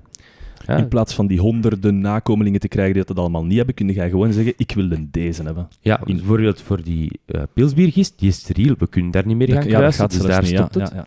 Ja? Maar anderzijds ook als je een gist hebt dat je nog wel mee kan gaan kruisen, dan ga je, als je gaat kruisen, je kunt dan misschien geluk hebben dat die gist die eigenschap verloren heeft, die aromacomponent niet meer kan gaan vormen. Maar je weet niet wat er allemaal anders nog veranderd is. Hè. Mm-hmm. Dus als uw mama en uw papa hebben u gemaakt, die konden ook niet voorspellen hoe dat jij er gaat uitzien op basis van hun eigenschappen. Ja. Dus dat is heel moeilijk om te voorspellen. Dus met die techniek kan je heel specifiek zeggen van oké, met de kennis dat we hebben, we gaan die eigenschap aanpassen door bijvoorbeeld gewoon 1 lettertje te gaan veranderen hè, in het DNA-code. Maar kan dat ook geen effect hebben op andere... eigenschappen? Want is het dan niet dat altijd in Nerdland wordt aangehaald, daar van het Chinese voorbeeld, hè, waar dat men gekrisperd heeft in embryo's zeker? Ja. Om die embryo's seropositief resistent te maken of iets in die zin, maar dat het eigenlijk minder gevoelig worden minder vatbaar worden voor de AIDS-infectie. Ja. En daarvoor moesten ze een bepaalde bewerking uitvoeren in het DNA, maar blijkbaar is die bewerking slecht gebeurd. Allee, er zijn 2 risico's, denk ik, dat het was. Ten eerste, het is slecht gebeurd. En ten tweede, het kan ook zijn dat je dat bepaald genenpaar gaat aanpassen dat eventueel leidt tot de grotere resistentie tegen AIDS, maar dat kan ook veel andere eigenschappen tot gevolg hebben, vele andere fenotypes. Maar het is dat tweede, inderdaad, dat is het tweede waar ik op doe. Ja. Dus is het niet daarom dat men het zo strikt reguleert, dat het eigenlijk nog niet geweten is van... We weten, hè, als we dit doen, als we deze aanpassing doen, vloeit er zeker dit uit voort. Oké, dat weten we, maar we weten misschien de 99 andere dingen die eruit voortvloeien, weten we niet. Dat is inderdaad waar, hè. Daarom is dat zo nog altijd een controversiële techniek. Maar dat is gewoon ook bij normale kruisingen. Wat dat zeker. Ja, okay. Ja. Maar om daarop terug te komen, inderdaad, het is zo. En dat is nu de grote controverse binnen dat onderzoeksveld. CRISPR-Cas, dat wordt echt voorgedaan als dat is de moleculaire schaar. Dat is echt, je zegt, daar moet je gaan knippen en die doet dat. Nu, bij gist werkt dat ook wel zo. We zitten echt daar en we gaan dan DNA gaan kijken en we kunnen echt gaan kijken, oké, hij heeft nergens anders gaan knippen. Maar bij mensen is nu, als we kijken naar wat er in China gebeurd is, dat ze dat op embryo's gedaan hebben, daar is dat eigenlijk nog niet onvoldoende bewezen. Of dat hij effectief enkel daar gaat knippen, of dat hij ook veel off-target activiteit heeft, dus ergens anders ook gaat knippen en het DNA gaat veranderen.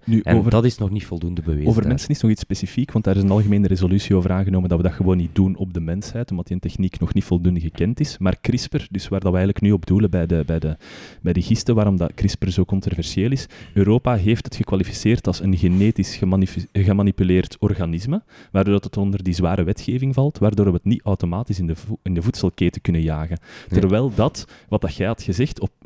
ik weet niet, jij had dat gezegd op je doctoraatverdeling of zoiets? Van ja, en als we dan gist blootstellen aan UV-licht en random mutaties laten doorvoeren, dan ineens mag dat plotseling wel, of dan valt het niet onder de GMO. Kunt je daar eens iets verder op gaan, wat het verschil is tussen dat UV-licht en tussen die CRISPR? Want dat is wel zo interessant. Dat is het mooie aan als politiek zich mengt met wetenschap, vind ik dan.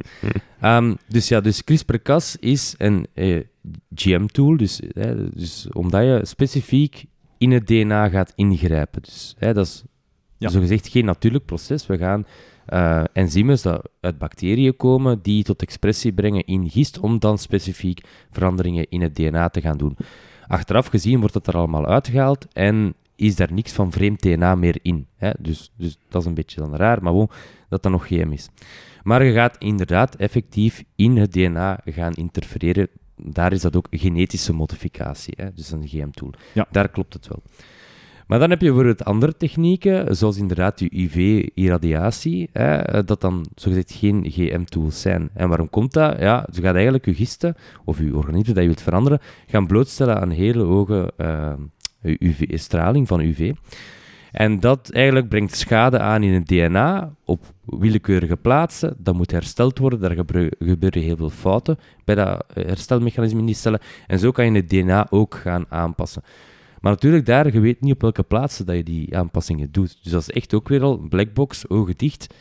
Je veroorzaakt heel veel fouten in het DNA, van alle verschillende dingen veranderen. En dan gaat je selecteren naar een nakomeling of een variant dan, dat... een bepaalde eigenschap heeft dat je wilt. Maar je weet natuurlijk niet wat dat er ook anders gebeurt. Okay. Tegenover bij CRISPR-Cas is het effectief zo dat je bij gisten en bij planten zeker nu ook heel specifiek op één plaats de aanpassing doet dat jij juist wilt en de rest laat je onaangetast. Dus die UV, dat mag dan wel? Ja. Allee, dan mogen we wel in de voedselketen dingen jagen? Of, Nee, inderdaad. Dus dat is een techniek dat mag gebruikt worden. Dat is niet chemische techniek, omdat eigenlijk het mechanisme achter is hetzelfde dat je heel dicht bij de zon zou staan. Hè. Dus de UV-straling, uiteindelijk gebeurt dat ook op ons huid. Hè. Dus die zonnestraling is slecht voor u. Daar moeten we ons altijd insmeren als het tropisch warm is in België. Factor 50. Voor één week. Minstens. Omdat dat eigenlijk ook wel op uw huid bijvoorbeeld DNA-schade gaat aanrichten. En dat kan dan leiden tot bijvoorbeeld kanker, bepaalde tumoren. Ja, dus dat is eigenlijk omdat het DNA aangetast wordt. En dat is eigenlijk hetzelfde dat we dan in het labo ook gaan nabootsen. Dus all sorts of mayhem, alles kan gebeuren. Tuurlijk, ja. Dus moeten we eigenlijk afstappen. We moeten de controverse waar dan normaal gezien naar CRISPR wordt gekeken, we moeten dat een beetje nuanceren door te zeggen dat we in de meeste gevallen wel weten waar we mee bezig zijn. Is het ook. Hè. En dan begrijp ik ook dat ze daar bezorgd over zijn. Het moet natuurlijk heel strikt gereguleerd worden, omdat je er heel veel goede dingen mee kan doen met die technieken, maar ook wel als je het niet doordacht doet of niet voldoende controleert achteraf, kan je er ook misschien ook wel iets slecht mee doen. Dus daardoor moet daar een goede regulering zijn. Het probleem met de Europese ruling is, in mijn opzichten, dat ze het echt als GM klassificeren. En bij het breder publiek, GM, genetisch gemodificeerde organismen, is slecht. Ja. Terwijl dat dit eigenlijk, we moeten een goede regulering hebben, maar is dat eigenlijk echt niet zo slecht als dat de mensen voor wordt gedragen. Maar normale kruising tussen een koe en een stier, is dat ook genetische manipulatie? In de feite toch wel? In C wel, hè. Allee, het is een natuurlijk proces. Je gaat in het proces niet gaan interfereren. Zij zeggen, als je het natuurlijk niet kan doen, als het niet kan gebeuren in natuur, dan is het GGM. Ja, inderdaad. Genetisch gemanipuleerd organisme, GGO, ja. Ja, inderdaad. GMO. Okay. GMO. Genetisch gemodificeerd. Ja. Dus als je het niet in natuur kunt doen, dan wordt het gekwalificeerd als GMO. Ja, oké. Okay. Die CRISPR kan je natuurlijk niet. En die CRISPR is heel lang in zo'n beetje de grey zone geweest, omdat, je gaat effectief in het DNA gaan interfereren. Je gaat wel gaan knippen en laten repareren, maar je gaat niets echt gaan toevoegen in het DNA. Het is eigenlijk een natuurlijk reparatiemechanisme van de gist, bijvoorbeeld, dat het dan die bepaalde veranderingen in het DNA gaat toevoegen. Ah, oké, dus het is wel ergens zo het organisme zelf dat eigenlijk. Ja. Okay. En daar blijft niks van vreemd materiaal achter. Dus. En dat is een beetje dat het heel lang, dat ze niet goed wisten van hoe gaan we dat nu echt gaan beoordelen. Ja. Europa heeft gekozen om er tegen te zijn. Hè. Dat is een GM-techniek. Maar bijvoorbeeld Amerika en veel Zuid-Amerikaanse landen, daar is het een niet-GMO-techniek. Dus daar mag het eigenlijk wel gebruikt worden. Ja. En zo krijgen wij een achterstand, nee? In mijn opzicht wel, ja. Zeker omdat bijvoorbeeld in Gent, aan de universiteit, daar doen ze heel veel, zijn ze meer met planten, daar zijn ze echt gespecialiseerd in plantenveredeling. Nu, met gist bijvoorbeeld, ik heb gezegd, in een paar weken tijd heb je direct miljoenen nakomelingen. Dus dat gaat vrij snel. Plantveredeling, dan spreekt je over een paar jaar. Hè? Dus dat is veel moeilijker. Nu, zij hebben ook die techniek, die CRISPR-Cas engineering, dat ze ook heel specifiek het DNA kunnen gaan aanpassen om planten meer resistent te maken tegen bepaalde pesten dat er nu aanwezig zijn.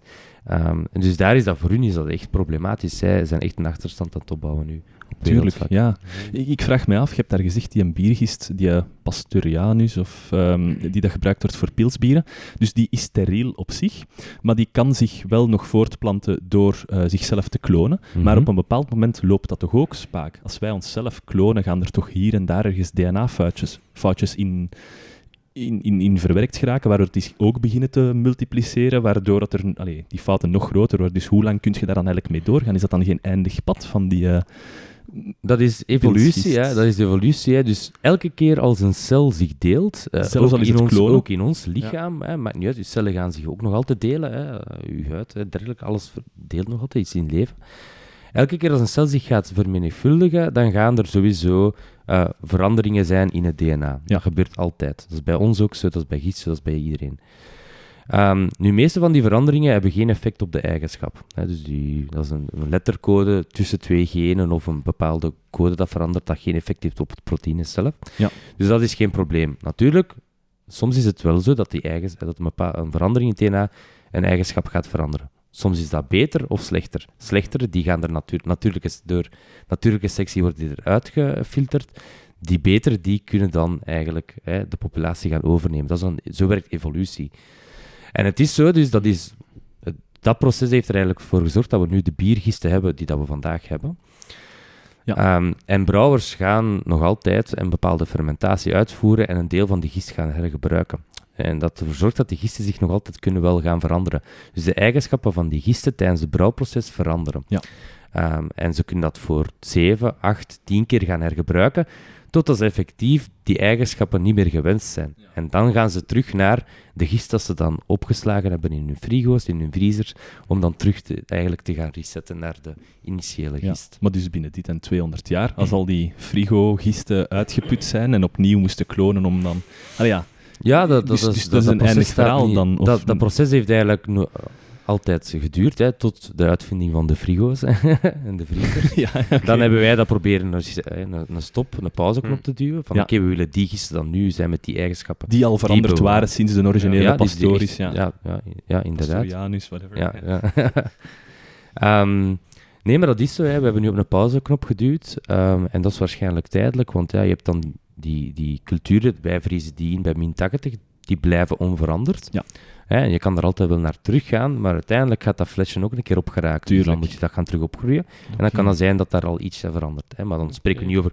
We zijn niet over 10, 20 jaar bezig, maar honderden jaren gaat dat natuurlijk wel omdat de volgende batch veel groter gaat zijn dan de vorige, die dat ze gaan invriezen om nog meer de pauzeknop in te duwen. Ja. Okay. Ik denk... Ik weet niet of er nog iets was over gisten dat je wou er toevoegen, want ik denk dat dat alles was wat ik begrepen had van die presentatie.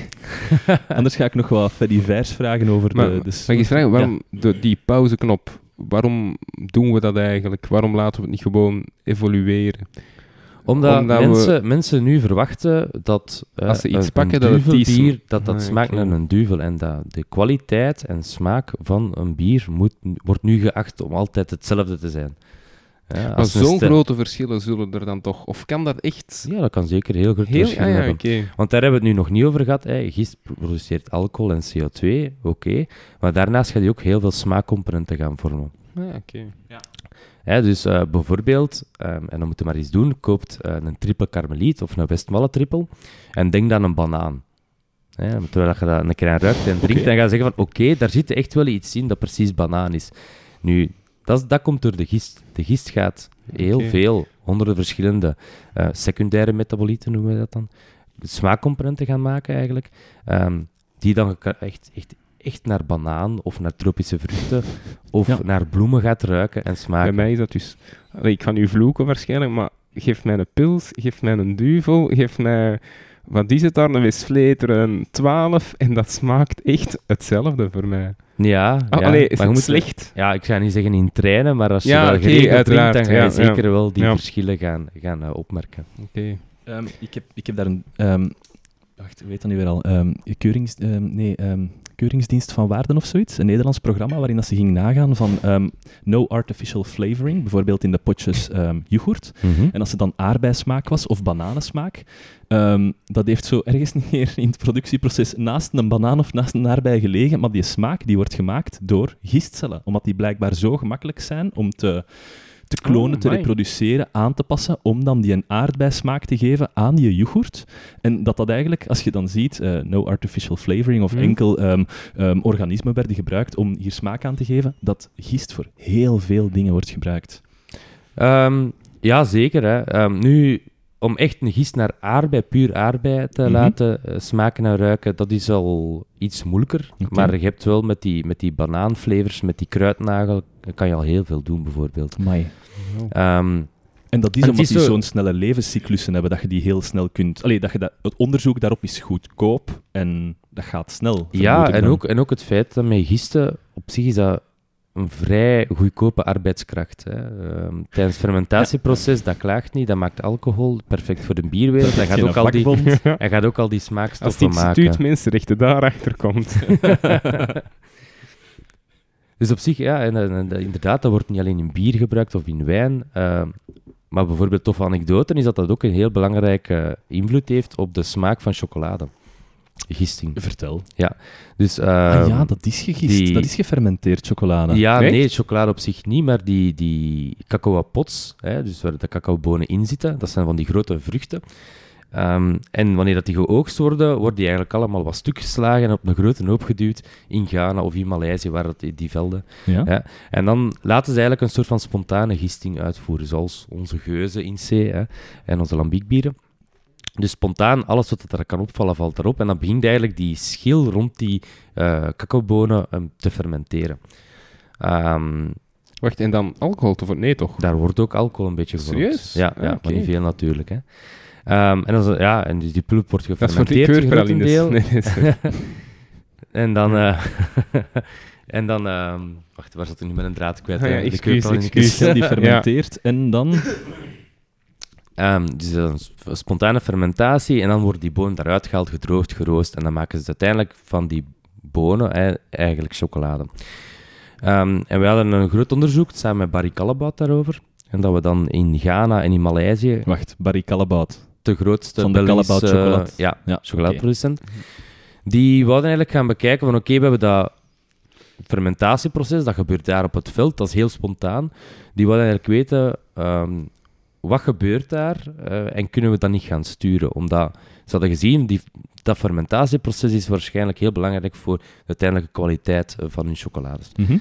En dus zijn wij naar daar getrokken, we hebben dan alles uitgehaald, gekeken wat is er aanwezig natuurlijk. We zagen dat daar wat bacteriën waren, maar dat de verschil tussen verschillende batchen eigenlijk was in het verschil in gisten. Dus verschillende gist gaf dan verschillende batch van cacaobonen, uiteindelijk verschillende smaakimpressies aan de chocolade zelf. En dan zijn wij daar de gisten uitgehaald, hebben daar wat mee gekruist om betere gisten te maken. En dan zijn we die daar terug gaan inoculeren. En hebben we gezien, als we daar gist gaan toevoegen, zoals we ook voor bierbrouwen doen, mm-hmm. En zal de hoeveelheid daar gist gaan overkappen eigenlijk, over die hopen met die cacaopots, dat we een veel consistentere kwaliteit van cacaobonen en chocolade konden gaan krijgen. En dat we zelf door verschillende gisten te gaan gebruiken, ook de smaak van die chocolade konden gaan veranderen. Gist is zeker wel belangrijk, ook voor andere. Was dat vroeger dan zo dat chocolade ook verschillend kon smaken naar gelang het jaar? Zeker en vast. Er was een evolutie in. Ja, dat evolueert continu. Ook het soort van plant en het productieproces. Maar we zagen ook dat een belangrijke factor daar ook echt de spontane fermentatie was. Okay. En dus dat gist daar eigenlijk de driver was naar de kwaliteit van chocolade. Gist is overal. Gist is overal. Zeker en vast. Stijn, ik heb nog een aantal vragen voor u. Wat is het gemakkelijkste om te brouwen? Een pils of een speciaal bier? Dan moet ik toch speciaal bier zeggen. En iedereen denkt van, pilsbier, heel toegankelijk, dat is makkelijker. Maar het tegendeel is eigenlijk waar, omdat met speciaal bieren, dat is heel complex. Je hebt er heel veel smaakcomponenten dat van de mout komen, van de hop. Dus je kan daar heel veel slechte dingen ook mee maskeren. Dus het kan zijn dat er van alles misgegaan is, maar omdat die andere componenten in zoveel aanwezig zijn, dan ga je dat niet direct hebben. Tegenover bij pilsbier, dat is heel fris, crisp, clean.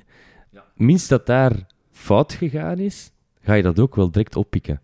Ja. Mits enige training misschien, maar meestal heb je dat wel. En daarnaast komt er ook nog eens bij dat pilsbier, ze gaan misschien ietsje goedkoper ingrediënten gaan gebruiken. Ze gaan niet de speciaalmouten gaan gebruiken of de speciale hopvariteiten. Dus ze gaan daar wel proberen de prijs wat te drukken, maar ze gaan die fermentaties nog altijd uitvoeren bij koudere temperaturen, hè. Vroeger 8 graden, misschien nu meer naar 12 graden. Mm-hmm. Wat wil zeggen dat ze dat proces volledig moeten gaan koelen. Dus daardoor is het natuurlijk ook ietsje duurder om te maken en ietsje complexer om te maken. Dat is een contra-intuïtief antwoord wat je nu geeft, dat de speciaalbieren toch makkelijker zijn. Ik vermoed gewoon van het minste dat je moet beginnen standaardiseren, dat het dan moeilijk begint te worden. Dan een thuisbrouwer... bijna nooit dezelfde batch gaat kunnen opleveren dan... Nee, maar dat geldt voor beide types bier. Zeker en vast. Ja. Natuurlijk, het is zo, als je dan heel veel speciale hoppen gaat gebruiken, dat is elk jaar een andere batch, heb je daar ook verschillen op. En dat is eigenlijk de uitdaging voor de meeste grotere brouwerijen, is om die consistentie in hun product te krijgen. Van jaar tot jaar basis, maar ook dan natuurlijk voor hun naar andere brouwerijen als ze uitbreiden, om daar hetzelfde bier te gaan maken. Dat is een van de moeilijkste dingen eigenlijk in het bier maken. En wat Heineken doet bijvoorbeeld, dat is dan eigenlijk vrij knap. En ik hoor altijd dat eigenlijk niet te drinken is, dat dat heel neutraal is. Maar dat is dus eigenlijk wel een kunst om het zo neutraal te maken. Ja. Dat is, ja, een Heineken of een Budweiser bijvoorbeeld. Hè. Dat zijn de pilsbier, die zijn heel clean crisp. En dat is eigenlijk moeilijk om dat overal hetzelfde te maken. Nu, Heineken, inderdaad, in België is altijd Heineken, pisbier. Ja. Maar eigenlijk, eerlijk zijn, objectief, als je een blind tasting zou doen, zijn er veel mensen dat misschien zelf liever gaan drinken. Omdat dat iets meer van die fruitige aroma's heeft dan de andere. Iets meer die banaanflavor zit daarin. Als je een blind tasting zou doen, mensen dat gewoon blind laten proeven, kan het zijn dat er wel mensen ook die Heineken eruit gaan halen, terwijl dat ze dat op voorhand zouden afzweren van dat Hollands bier, dat gaan we hier niet drinken. Ja. Ik hoor ook van veel mensen die dat zeggen, zo, Jupiler, daar zit zo'n soort van metaalachtig smaaksje in. Je hoort daar redelijk vaak terugkomen. Maar ik denk, als je iedereen een blind tasting laat doen... Ja. En dat is het mooie. We hebben dat dan ook in dat boek gedaan. Hè. Dus dan, als je dat open doet, dat boek, dan beschrijven we ook hoe dat wij dat gaan proeven, dat bier. En een van de dingen dat we doen is, dat is een dubbele blinde tasting. Dus niemand weet welk bier dat ze effectief aan het proeven zijn. Mm-hmm. En we doen dat ook in zwarte glazen. Dus dan kan je echt geen andere dingen zien. Je ziet de kleur niet, je ziet het schuim niet van het bier. Je kan enkel focussen op de geur en de smaak van het bier. En dan krijg je heel andere scores eigenlijk. Hè. We hebben dan onze bevindingen gaan vergelijken met wat je bijvoorbeeld op al die B-Rate websites gaat terugvinden. En je hebt B-Rate, dat is een bekende website, dat mensen hebben dan een profiel erop, gaan een bier proeven en dan kan je je beoordeling geven. En daar zien we toch wel een trend dat hoe het moeilijker het bier te vinden is en hoe meer dat het bier gehyped is, hoe beter dat het bier is. Ja. En dat is niet altijd zo in een blind tasting. Alhoewel dat er soms wel verrassende resultaten bij staan, waarbij dat je denkt, in België is dat bier echt niet te drinken. En dan kijk je zo de buitenlanders en zeggen, dat is echt heel goed bier. Gewoon omdat van ons is dat de connotatie van, nee, dat is echt niet te zuipen. Ja, dus eigenlijk de marketing speelt ook een heel... Ja, hetzelfde in Wijnland, hè, een Bordeaux, et cetera. Dat is per definitie goed, ja. En hoeveel bieren hebben we dan zo moeten proeven? Dus voor dat boek hebben we dan... zijn we gestopt op 250 Belgische bieren. En hoe lang heeft dat dan geduurd? Want je kunt er dan, als je het moet inslikken... Je kunt dan toch maar x aantal bieren op een dag. Ja. Dus dat was een intens project voor ons. Dus wat deden wij? We hadden elke woensdag en vrijdag om 11 uur voor de middag. Dus om 11 uur in de voormiddag. Voor de middag? Ja, dus dat is de beste tijd om bier te proeven of om wijn te proeven, omdat je dan nuchter bent. Dus dan kan je heel veel meer van die smaakcomponenten eigenlijk tot hier. Ja. En wat deden wij dan? Ja, wij hadden dan van die tastingsessies waar dat we ongeveer max 8 verschillende bieren gingen vergelijken met dan nog eens 2 referentiebieren om eigenlijk ons palet op te gaan eiken. Wacht, 2 dus referentiebieren, dus waarvan dat je... Een bier dat wij zeggen van oké, dat heeft heel weinig, dus dat scoort voor de meeste... Dat is een rating van 0 tot 6. 0 is niet aanwezig, 6 is extreem veel van die bepaalde component. Ja. En om daar eigenlijk een soort van eikpunten in te hebben, als de 2 bieren dat altijd terugkwamen. Het stemmen van de piano eigenlijk. Ja. Maar dan van ons smaak, papillen. Ja. En dan gingen we ongeveer max 8 verschillende bieren gaan bekijken in één sessie. Natuurlijk is dat zo dat je daar geen volledige pint van gaat drinken, want als je dan 8 triple bieren had... Dan gaat je naar huis, hè? Ja, dat was inderdaad gedaan met werken. Bureaustoel achteruit en... Ja. Zwarte glaasjes. Ik heb gezien, dat zijn zo van die cognacglaasjes of zo. Is daar een reden voor? Dat cognacglaasjes moeten zijn? Ja, dat is eigenlijk... dat lijkt op een cognacglas, maar dat is een heel speciale afmetingen om eigenlijk zoveel mogelijk van die aromacomponenten uit het bier te laten komen. De geur is dus heel belangrijk. En, ja, inderdaad. Om dat goed te kunnen gaan vergelijken, heeft dat glas die bepaalde vorm. En dat lijkt een beetje op een cognacglas, maar is ietsje kleiner eigenlijk. Ja. Ik kan me alleen maar inbeelden hoe plezant dat is om zo'n sessie bij te houden. Of is dat heel sereen? Dat is heel professioneel, dus daar wordt niet gepraat.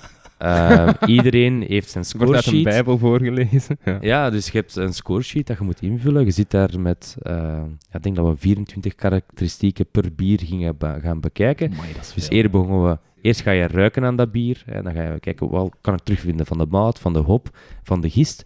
Dan ga je proeven. Ga je diezelfde parameters gaan bekijken. Dan ga je ook kijken naar wat is het gevoel in de mond. Wat is de carbonatie? Is het zoet of is het vrij droog bier? En dergelijke. En dat ga je dan allemaal gaan bekijken. Welke offlevers zijn er? Smaakt het naar karton? Of naar natte hond bijvoorbeeld? Allee, dan steek je dat misschien niet zo goed is. En hoe ver liggen die bevindingen uit elkaar?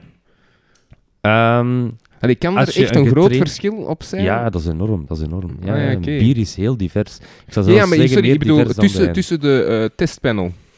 Dus jij drinkt iets, ik drink iets. Normaal zou dat ongeveer op hetzelfde moeten uitkomen. Als je de training hebt gehad, dan gaan we al die impressies hetzelfde scoren. Dus als je echt getraind bent, dus dat panel, dat gaat... Daar zit natuurlijk een bepaalde marge op, maar we zitten heel hard tussen. Oké, dat is een 0 en dat is een 6. Dus daar wordt op getraind. Wat verschillend is natuurlijk van hoe graag ga ik het bier hebben. Als je vraagt van wat vind je het bier goed of slecht, dat is natuurlijk... verschillend van persoon tot persoon. Kun jij dan nog altijd een gewone pint drinken zonder erover na te denken? Moeilijk. Is dat echt? Dus op zich, ja, ik vond dat heel plezant om dat te kunnen doen, maar elke keer als ik nu naar café ga en ik drink een bier, dan begin ik dat te analyseren. En van, dat zit erin, die component, dat is isomylacetaat, dat is ethylacetaat. Ik vermoed dat na de 8e al wat minder wordt. Doorgaans, ja. En je vindt dat zelf een nadeel? Ja, omdat... het plezier van bier te drinken... ik kan niet zeggen dat dat weg is. Ik drink nog altijd heel graag bier. Maar vroeger ging dat allemaal niet over analyseren. En dan proefde dat ook niet. Maar als je daarop gefocust bent en je weet wat dat wat is, dan ga je daar alles uithalen en analyseren. Je zou dat ook als een voordeel kunnen beschouwen. Hè? Ik zou dat ook kunnen denken dat dat iets tof is aan een pint drinken. Dat je juist weet wat je aan het opmerken bent. Dat je niet gewoon gerstenat aan het binnenspelen bent. Dat is waar, maar dan moeten ze altijd een beetje inhouden om niet zo de biersnop te zijn van maar dat zit daarin. Dat smaakt toch een beetje naar daar. En dan kijkt iedereen naar u. Allee, ik ga zeggen, beste luisteraars, de Stijn heeft dat nog nooit gedaan in bijzijn van ons, want dat zou niet geapprecieerd worden, denk ik. Voilà, inderdaad, jij komt die job overal tegen natuurlijk. Nu je vrije tijd word jij met je neus terug op je job gedrukt. Dat is plezant. Het is tof omdat wij doen echt wel heel innovatief onderzoek met die gisten, met die kruising, met CRISPR-Cas en zo. Maar het heeft wel allemaal een directe applicatie. Dus we gaan daar ook wel bier mee brouwen. Daar, en we hebben ook onze brouwerij, dus we maken echt een eindproduct en dat is fantastisch. Wat doen jullie dan nu met die... Want dat is misschien belangrijk om te zeggen. Dus Stijn die heeft even het initiatief gelanceerd. Ik denk dat jij het waard aan de UNIF van we hebben een brouwerij nodig. Hop, en die heeft daar een brouwerij gemaakt. Misschien moet je gewoon eens zeggen hoe moeilijk dat geweest is om daar een brouwerij te krijgen. Ja, dus het initiatief lag bij mijn prof, hè, die had... dus wij doen heel veel industrieel onderzoek. Wie is dat? Professor Verstrepen? Ja. De Kevin. Voilà, Kevin voor de vrienden. Blijkbaar nog een vriend van Koen Lemmes, althans mee in school gezeten. Los daarvan. Ja, professor de grote Koen Lemmes. Ja. Dus wij doen veel industrieel onderzoek, wij vragen daar geld voor en met de winsten dat we daarop maken, dat is niet veel, maar als we winst maken, potten wij dat op om dan te investeren terug in onderzoek. Ja. En wij kregen veel vraag van de industrie van je kunt nu die gisten maken en je kunt daarmee bier maken in het labo tot 2 liter, maar de volgende stap is dan echt om 50, 500 liter bier te maken om echt te gaan goed kunnen beoordelen, zijn dat geschikte gisten of niet. Dan van... Ja, inderdaad. Ja. En dan hadden we wel redelijk wat geld bijeengespaard. En we hebben zitten in Leuven, dus we hebben een grote buur, dat een brouwerij is daar. En die had dan ook nog wel geld dat ze zouden investeren in onderzoek. En daarmee was het idee ontstaan om terug een testbrouwerij te maken aan de KU Leuven. En ik was met een doctoraat bezig in Kevin zijn labo. Ik ben nogal een handige Harry. En hij zocht iemand met dat profiel en had mij gevraagd van kijk Stijn, wilde jij geen... brouwerij starten bij ons. Ik zeg, sure. Hè. Hij zei van, kijk, dat is budget. Begin maar. En dan zijn we begonnen. Dus jij op internet, Google, how to start a brewery. Voilà. Ja. Natuurlijk, je contacteert allemaal mensen dat er ervaring mee hebben. Dan ga je bepaalde suppliers gaan bekijken, mensen die echt brouwerij maken, vergelijken. En dan hadden we ons brouwerij besteld. En dan moesten we nog een locatie zoeken, wat dat ook problematisch is bij ons op de campus. Dus dan had ik een gebouw toegewezen dat eigenlijk een draagcapaciteit had op de vloer van 100 kilo de vierkante meter. Wat dat wil zeggen, gezien, wat dat wil, ja, wat dat wil zeggen dat ik er bijna doorval. Dus dan hebben we dat helemaal moeten aanpassen, dat gebouw. Dus dat je van die verstevingsbalken gaan ondersteken in de kelders en dergelijke. Bon, dat heeft ook weer al een jaar geduurd.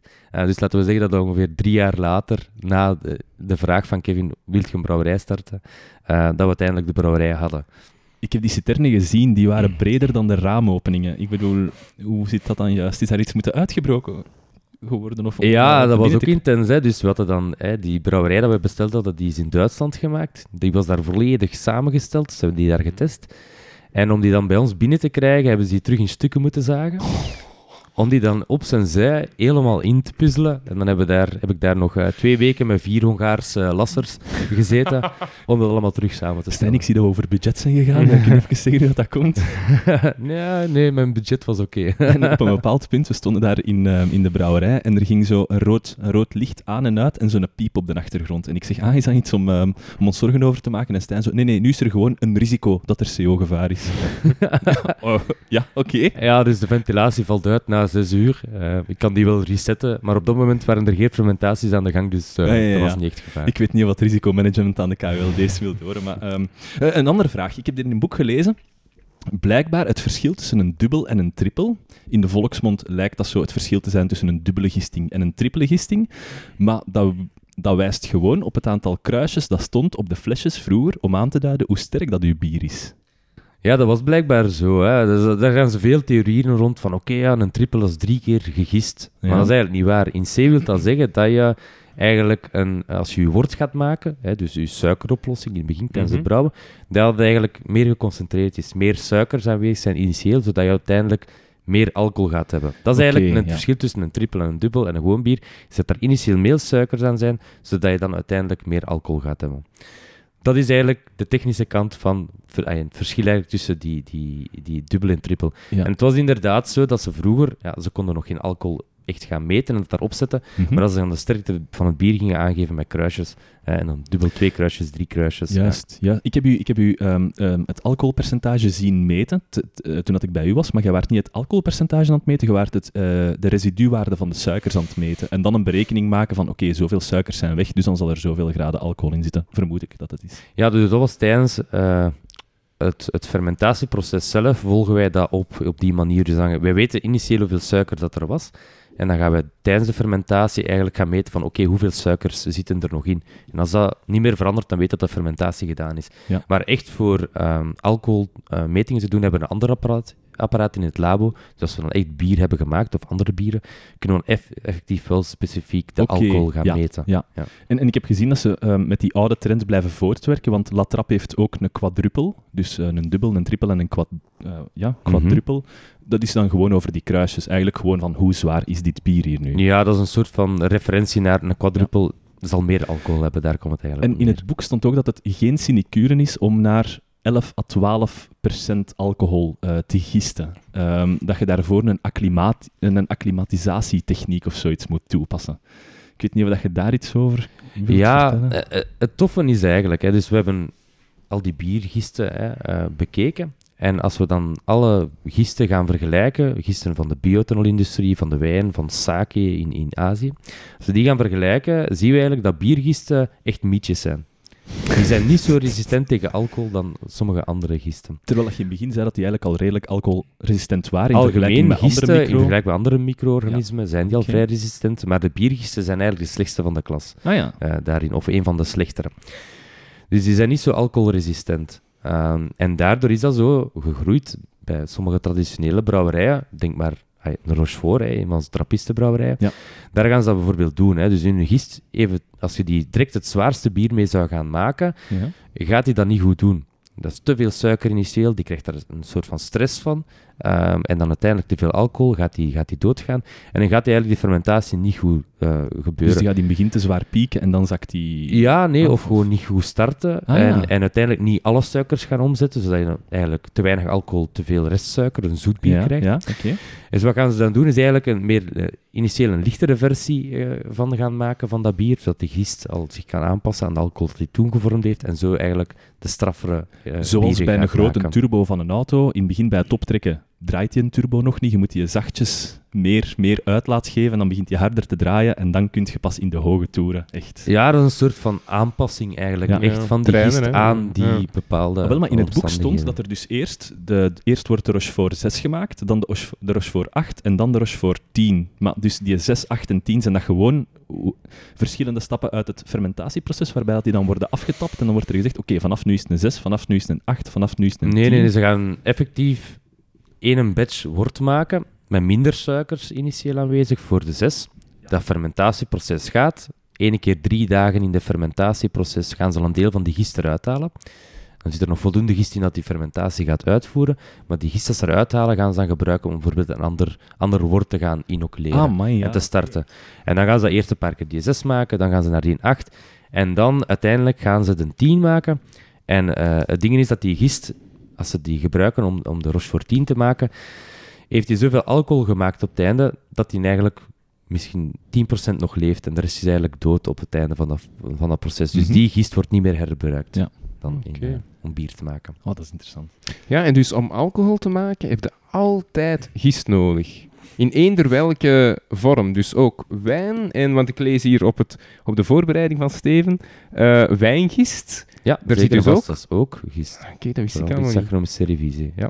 Dus dat zit dan in die druif, of dat wordt dan ook toegevoegd? Allee, dat is nu niet uw côté, maar... Dus vroeger was het allemaal spontaan en zat dat op de druif, zogezegd. Daar zitten wel wat gisten op. Maar daar gaan ze ook vooral inoculeren. Dus gaan ze ook effectief gist gaan toevoegen om dat proces ook weer sneller te laten gaan en te standaardiseren. Ja. Dus daar wordt ook echt gist aan toegevoegd. Zeker en vast. Zeker. Kun jij iets zeggen over non-alcoholische bieren? Hoe dat juist wordt gemaakt? Het is bocht. Of is dat... Was dat vroeger een limonade of zoiets, dat dan wordt gemengd met bier, terwijl dat dan nu... Dat is nu echt de trend. Hè. We zien dat alle grote brouwerijen daar 100% op zetten. Hè. Omdat alcohol, drink driving, dat wordt niet meer gedaan. Alcohol wordt gezien als ongezond, wat dat ook is. Dus de trend is nu, we gaan zoveel mogelijk gaan proberen naar alcoholvrije bieren te gaan. Nu, hoe wordt dat gemaakt? Er zijn verschillende methodes. Eén methode is dat ze eigenlijk een heel dun initieel wort gaan maken met weinig suikers. En dan de gist gaan gebruiken om een deeltje te fermenteren. Een bepaalde gist dat dan niet de maltose en de maltotriose kan gaan verbruiken. Dus de meest voorkomende suikers in brouwersoort. Maar bijvoorbeeld enkel dat klein beetje van glucose dat er ook aanwezig is, dat dan gaat omzetten naar een klein beetje alcohol en CO2. Ja. En voldoende smaak gaat geven aan je bier. Nu, wat krijg je dan? Dan krijg je vrij waterige non-alcoholvrije bieren of juist heel zoete bieren. Ja. Door die suikerrestanten. Ja, omdat er nog veel suiker aanwezig is. Wordt ook een beetje alcohol, hè, als ik het goed begrepen heb. In dat geval ga je altijd een beetje alcohol hebben. Hè. Dus maar dat wordt er dan... In sommige bieren, en dan is dat van land tot land, zijn de verschillende regelgevingen. Maar ik denk dat als je onder 0,5 blijft, dat het nog altijd alcoholvrij bier mag zijn. Nu de nieuwe trend is om echt 0,0 bier te gaan maken. En dan gaan ze eigenlijk een gewone bierfermentatie gaan doen. Je krijgt je bier, met alle smaakstof, maar ook de alcohol. En dan gaan ze selectief proberen de alcohol eruit te gaan halen. En dan gaan ze dan nu, de nieuwe trend zijn bepaalde membraantechnieken, dat ze specifiek enkel de alcohol gaan uithalen. Mooi. Ja. Is dat zoiets osmose-achtig? Of is dat dat is weer een osmose. Op zich komt daar dichtbij in de buurt. Dat zijn die processen, inderdaad. Nu, de grote uitdaging daar is van, oké, ze kunnen wel efficiënt al de alcohol eruit halen, maar tijdens dat proces ga je altijd heel veel van de andere smaakstoffen gaan uitfilteren ook. Mm-hmm. En daar is dan de uitdaging van, hoe kan je die daar terug gaan invoegen in dat bier? En dat is een beetje de uitdaging dat de sector nu op aan het werken is. Uiteindelijk het hoofddoel is om echt een alcoholvrij bier te maken dat exact hetzelfde smaakt dan het bier met alcohol. Maar door die nieuwe trend, economische trend, zit daar wel heel veel vooruitgang in, lijkt me. Ja, zeker. Het is totaal niet te vergelijken met 5 jaar geleden. Nee, die technieken die zijn enorm geëvalueerd. Ja. En ze zijn al, in mijn mening, heel dicht bij het ding. Ja. Nu, wat het ook is, alcohol, je denkt van oké, daar wordt je zat van, maar alcohol is eigenlijk vrij zoet op zich. Ah.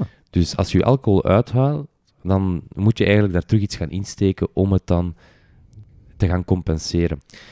En dan de uitdaging bij bier is dat je dan ook natuurlijk een natuurlijk product wilt behouden. Dus dat is heel belangrijk, hè. Alle brouwers streven naar een 100% natuurlijk product. Dus alles wat je dan terug gaat invoegen, moeten natuurlijke extracten zijn, bijvoorbeeld. Ja. En dat is dan de uitdaging. Zou het mogelijk zijn om een gist te ontwikkelen die dat geen ethanol maakt als restproduct, om daar dan toch nog die fermentatie in te krijgen, maar dan geen alcohol? Dat is ook een uitdaging dat wij natuurlijk op aan het werken zijn, hè. Dus we gaan proberen dat gist te maken dat ja, die suikers aan het feest zijn omzet, niet in alcohol, maar in andere... Liever niet. Nee, maar bijvoorbeeld een andere mogelijkheid zijn om het metabolisme meer te shiften naar het maken van glycerol. Dus wij maken dat allemaal aan. Gist als een fermenteert, dus maakt alcohol ook een beetje glycerol. Wat is dat, glycerol? Dat is ook een soort van polymeer. Daar word je niet zat van, maar dat heeft ook wel een beetje een zoete smaak. Ah ja, oké. Dus als je dat een beetje naar daar kan gaan shiften, dan ga je... Maar dan heeft dat wel die gefermenteerde smaak. Minder alcohol, nog altijd de andere bijproducten, dus die bananensmaak, maakt niet uit wat. Met dan de zoete van die component. Dus dan kan je wel zo wat gaan insturen. Dat is maar één voorbeeld, er gebeuren van andere dingen natuurlijk ook.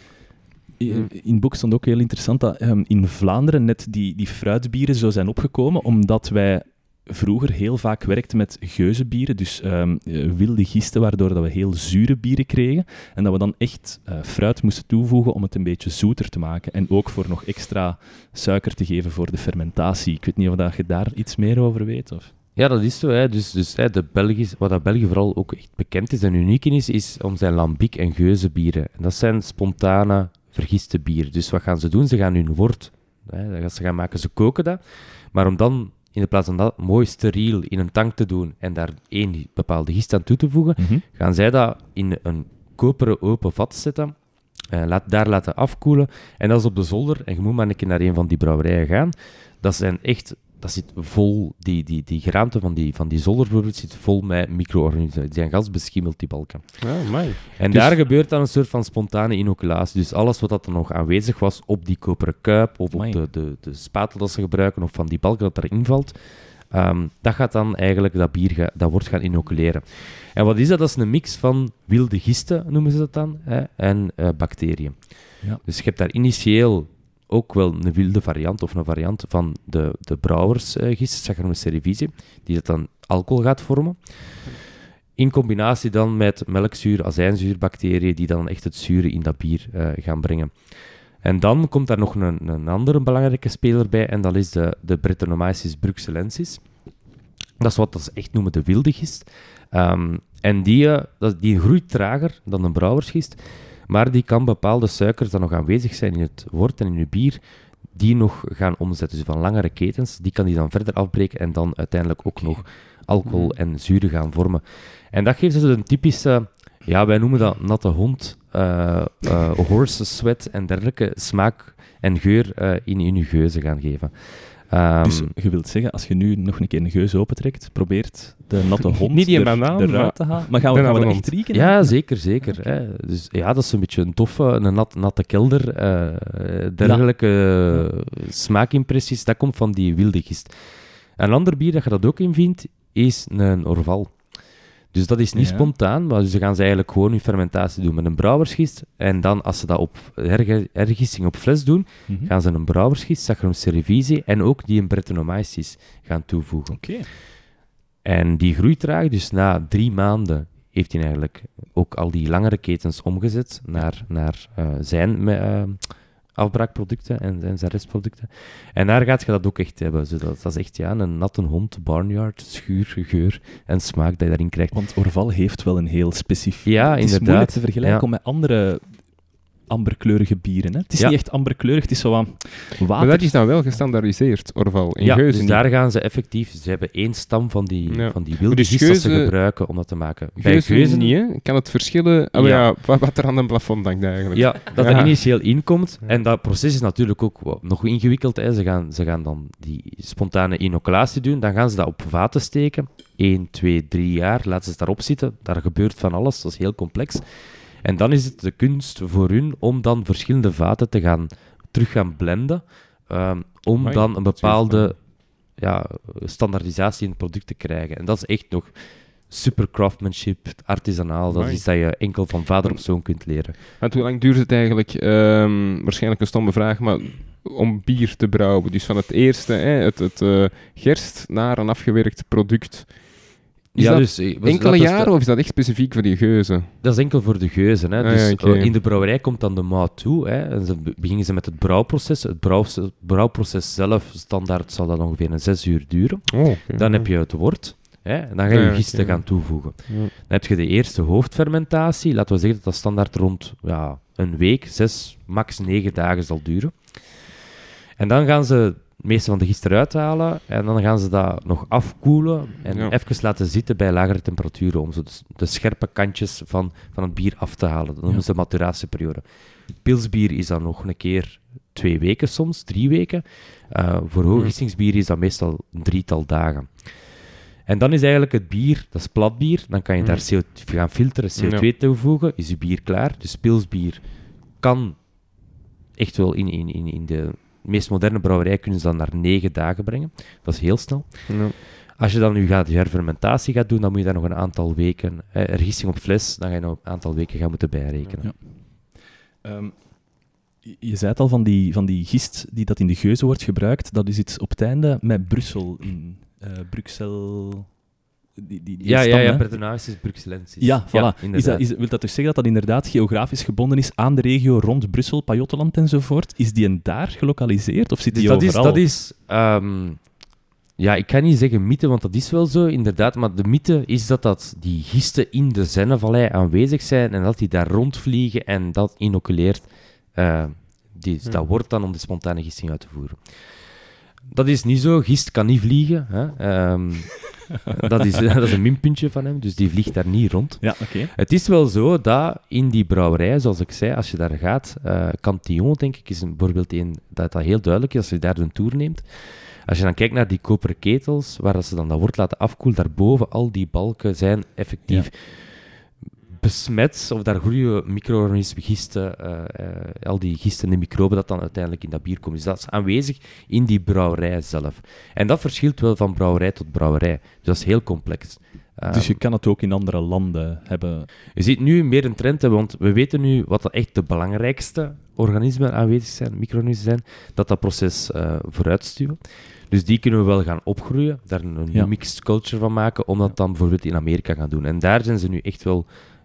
heel hard aan het werken om dat ook daar te gaan proberen na te maken. Ik probeer dat mij fysiek in te beelden. Je verkoopt één van uw balken, van die draagbalken van uw dak dan. Alleen niet de draagbalken, maar een van de tussenbalken. Je verscheept dat naar Amerika en daar laat je die andere balken besmetten en voilà, je kunt opnieuw beginnen met... maar zij zitten natuurlijk iets geïndustrialiseerd, waar dat we echt fictief één brouwersgist, één van die wilde gist en dan... de melkzuur en azijnzuurbacteriën, die gaan mixen. Heel echt de belangrijkste speler gaan opgroeien in de brouwerij zelf en dan niet meer gaan laten afhangen van die balken en dergelijke. Oké. Wat was eigenlijk het resultaat van het doctoraat? Is daar echt 1 pilsbier uit voortgevloeid dat dan gaat geproduceerd worden? Nee.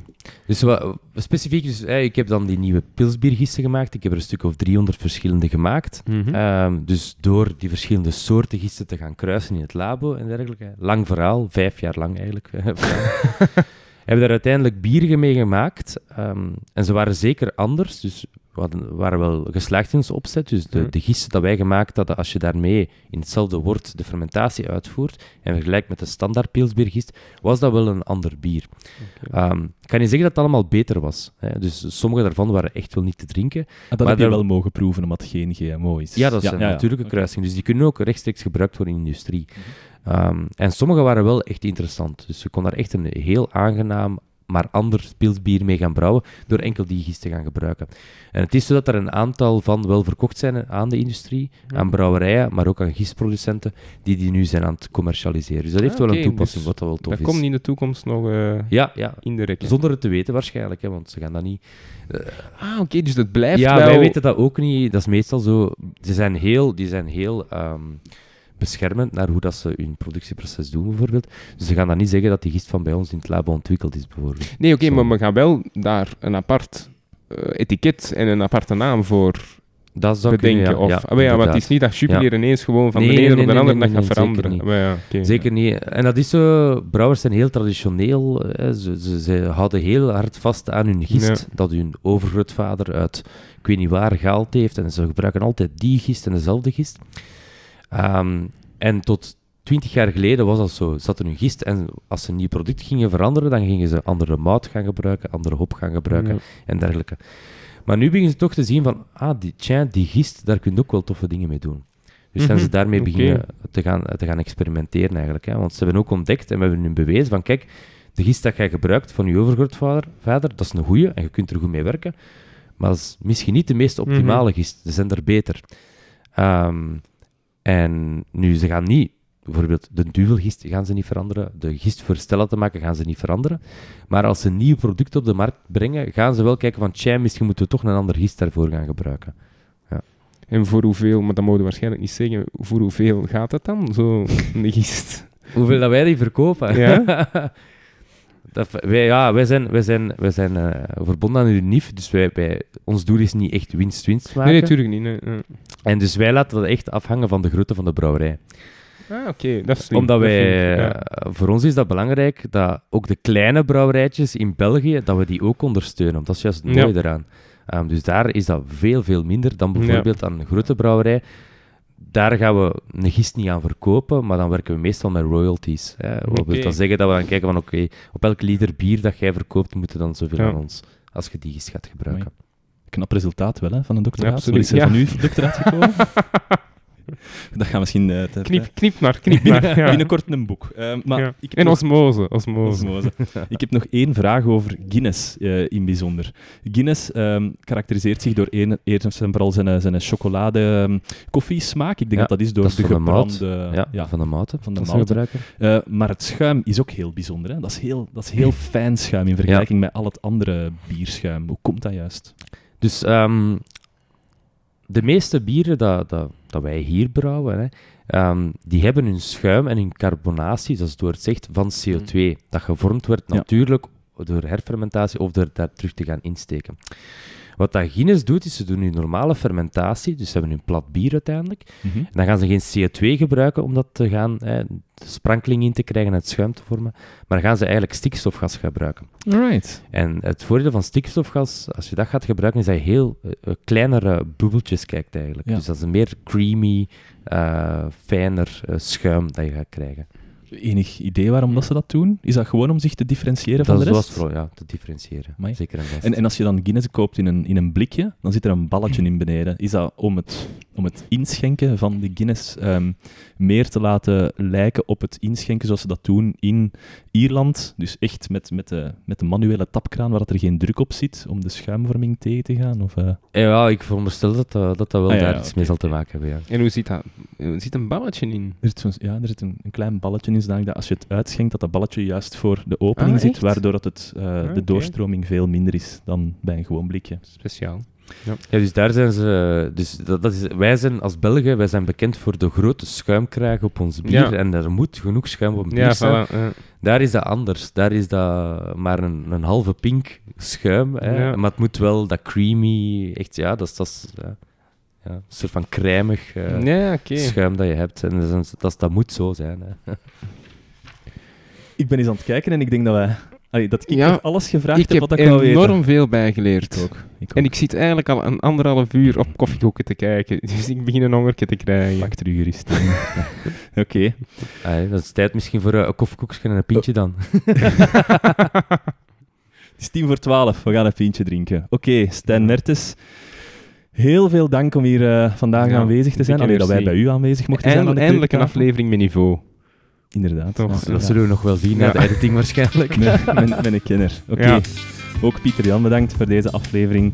En Steven, verbijst. Voilà, bedankt. Het onderwerp van de volgende aflevering kennen we nog, maar stay tuned. Ciao. Tada. Bye.